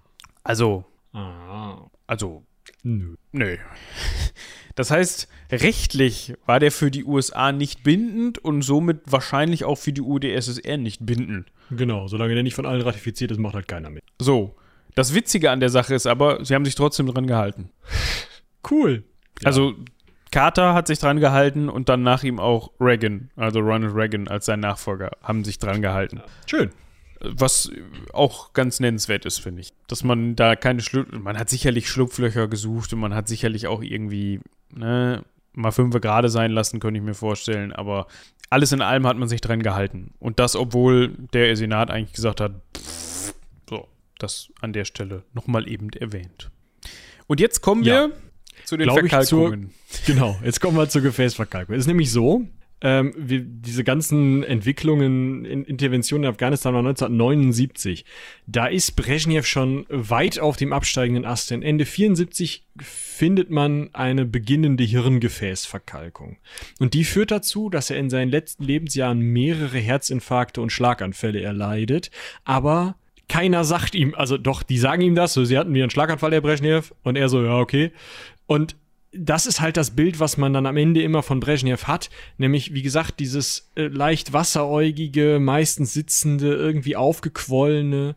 Mh, mm, der hatte halt Schlaganfälle und Herzinfarkte. Klar, man hat ihm die beste mögliche, also für die damalige Zeit mögliche Behandlung zukommen zu lassen, aber trotzdem, wenn dein Hirn halt in mehreren Bereichen gar kein Blut und gar keinen Sauerstoff mehr bekommt und auch durch diese Herzinfarkte immer mal wieder kurzzeitig unterversorgt wird, dann macht das was mit so einem Gehirn, was schon verkalkt ist. Mm. Und das heißt, er sitzt also, oder hier sitzt jetzt also ein, wenn man es hart sagen will, langsam sterbender Mann auf dem Sitz des Generalsekretärs und regiert eines der beiden, eine der beiden Großmächte der Welt. Quasi diktatorisch. Und, oder eigentlich diktatorisch, also er konnte halt sagen, wo es lang geht. Wenn der was gesagt hat, dann wurde das so gemacht. Und das muss man sich halt mal auf der Zunge zergehen lassen, dass der halt ab 74 wirklich einfach intellektuell immer weiter bergab gegangen ist. Und das heißt, er war halt irgendwann ein, einfach, er hatte eine schwere Behinderung, die ihn eigentlich von dieser Verantwortung, besonders von dem Knopf für die Atomraketen, hätte entbinden sollen. Also jeder, jeder normale äh, Staatsapparat hätte halt irgendwann gesagt, sag mal, wollt nicht vielleicht mal in Ruhestand gehen oder so? Aber alle anderen drumrum waren ja auch 75. Oder wie alt war der 1974? War der minus 6? 68, okay, aber ne, waren halt auch alt, hatten die gleichen gesundheitlichen oder ähnliche gesundheitliche Probleme und hatten aber auch Angst, abgesetzt zu werden und wollten einfach in ihrem Amt bleiben. Und deswegen haben die den immer wieder gewählt. Im Endeffekt, ja, eine Puppe vielleicht noch für diese Leute. Ja, ne, also im Zweifel haben die auch alle irgendwie nur darauf gewartet, dass die selber dann mal den Schlaganfall kriegen. aber ja. bis dahin wollte man gerne da noch sitzen bleiben. So kann man das, glaube ich, zusammenfassen, oder? Ja, also äh, das Ganze endete als Brezhnev am 10. November 1982, acht Jahre nachdem festgestellt wurde, hm, hm, an plötzlichem Herzstillstand starb. Und danach war die Sowjetunion auch einfach in Schockstarre. Die, zwei Tage lang war der halt weg und keiner wusste, wen man denn jetzt wählen sollte, weil alle anderen waren halt so, ja, ich bin meiner Sekretär, ein Politbüro-Kandidat seit 25 Jahren. So, also die waren halt alle irgendwie die waren ja so da und die waren so an ihr Amt gewöhnt und die haben das so gemacht. Und die waren halt alle ein bisschen verkrustet, ne? Ja. Und dann hat man sich irgendwann durchgerungen und Juri Wladimirovich Andropov, also äh, Juri Andropov, äh, zum ähm, Nachfolger von Brezhnev gemacht und das ist auch schon wieder bezeichnend, weil der war Chef des KGB. Also dieser Organisation, die dieses ganze Rückdrehen, dieses politische Gefangene wieder einsperren, dieses Sta Restalinisieren, das alles überwacht hat und die Leute ähm, ja auf politische Linie bringen wollte. Diese Organisation, die die politischen Gegner eingefangen hat, die die politischen Gegner gefoltert und verhört hat, die jede politische Regung unterdrückt hat, die jede Nichtverkrustung direkt eingefangen hat. Und der Typ wird dann gewählt als Nachfolger Brezhnevs. Der ist sechs Jahre jünger. Prost Mahlzeit. Das alles und noch viel mehr für dich machen, wenn ich Chef des Zentralkomitees wäre. Er macht da nicht lange, aber da kommen wir dann in seiner eigenen Folge zu. Ah, schön. Das ist halt.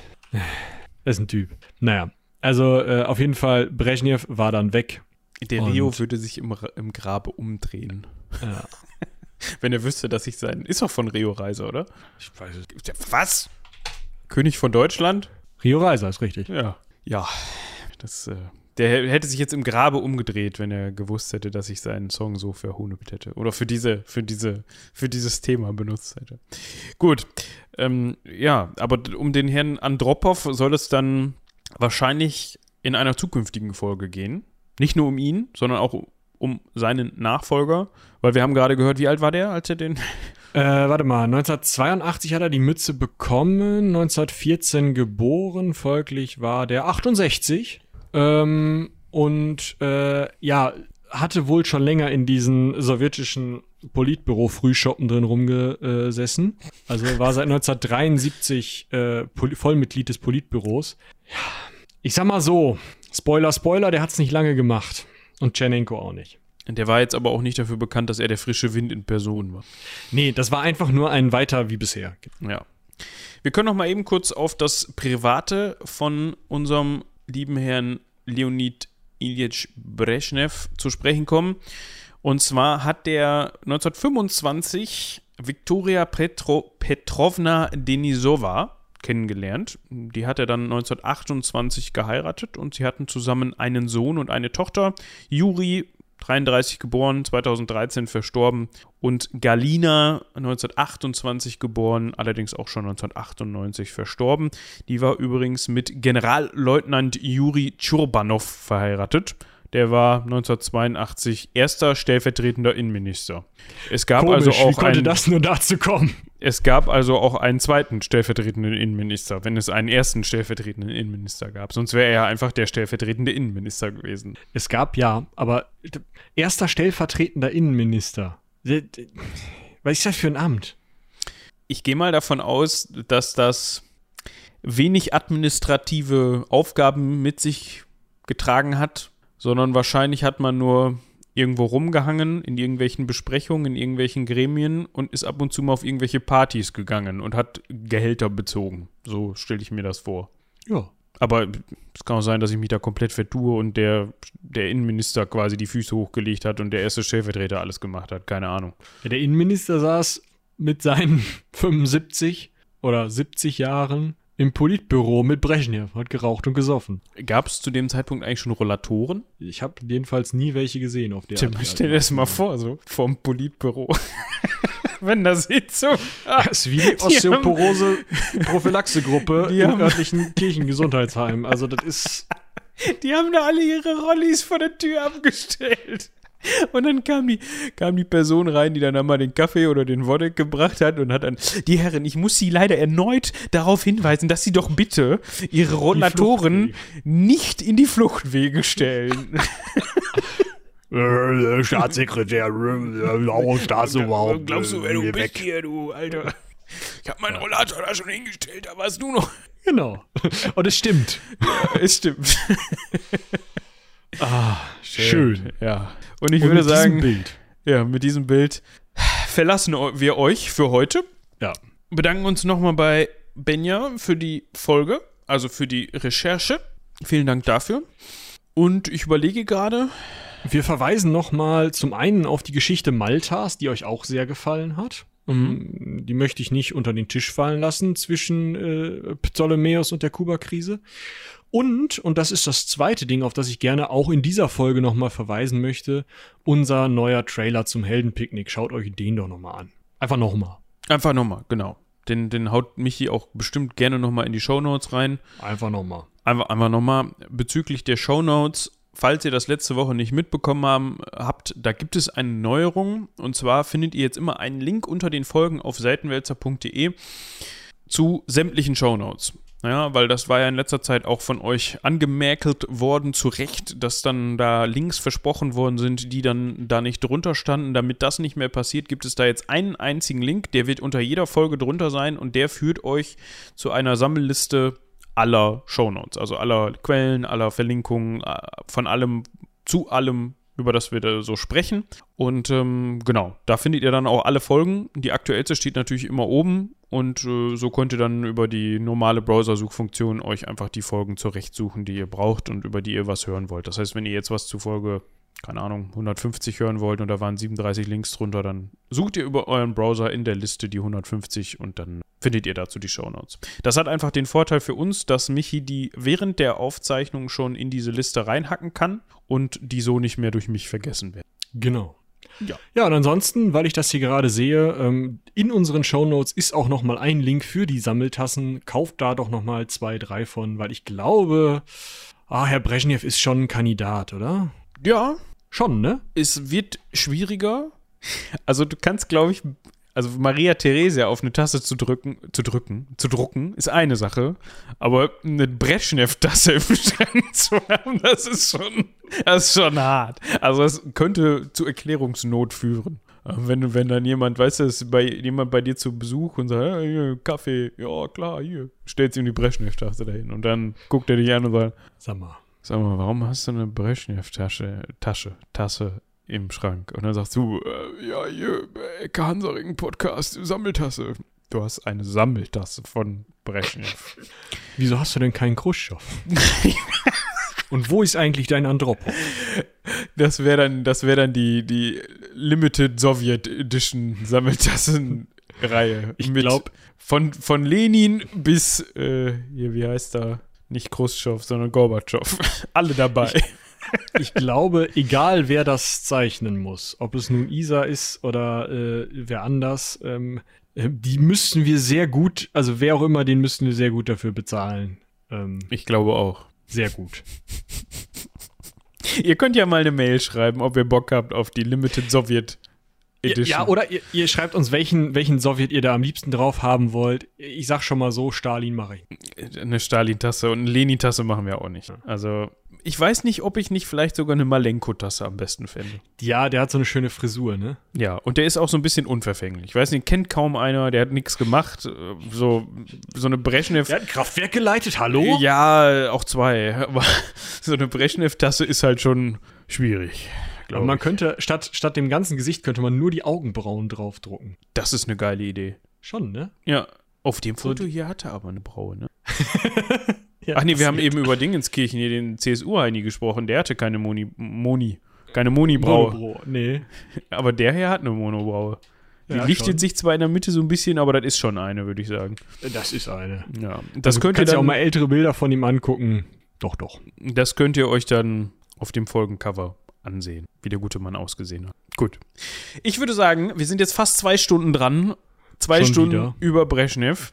Dementsprechend lassen wir es gut sein für heute. Und ich würde ganz einfach sagen, vielen, vielen Dank fürs Zuhören. Haut rein. Bis zum nächsten Mal. Ich habe noch einen Rauschmeißer. Es gibt gerade hier eine äh, kleine Nachricht von 2019, die wahrscheinlich gar nicht mehr so wichtig ist, aber Gérard Depardieu soll Brezhnev spielen. In ich welchem das Film? Geil. Wahrscheinlich irgendeinem französischen, äh, nee, russischen Film, weil der ist ja Russe. Mhm. Ja, schön. Komm, sag Tschüss. Ciao.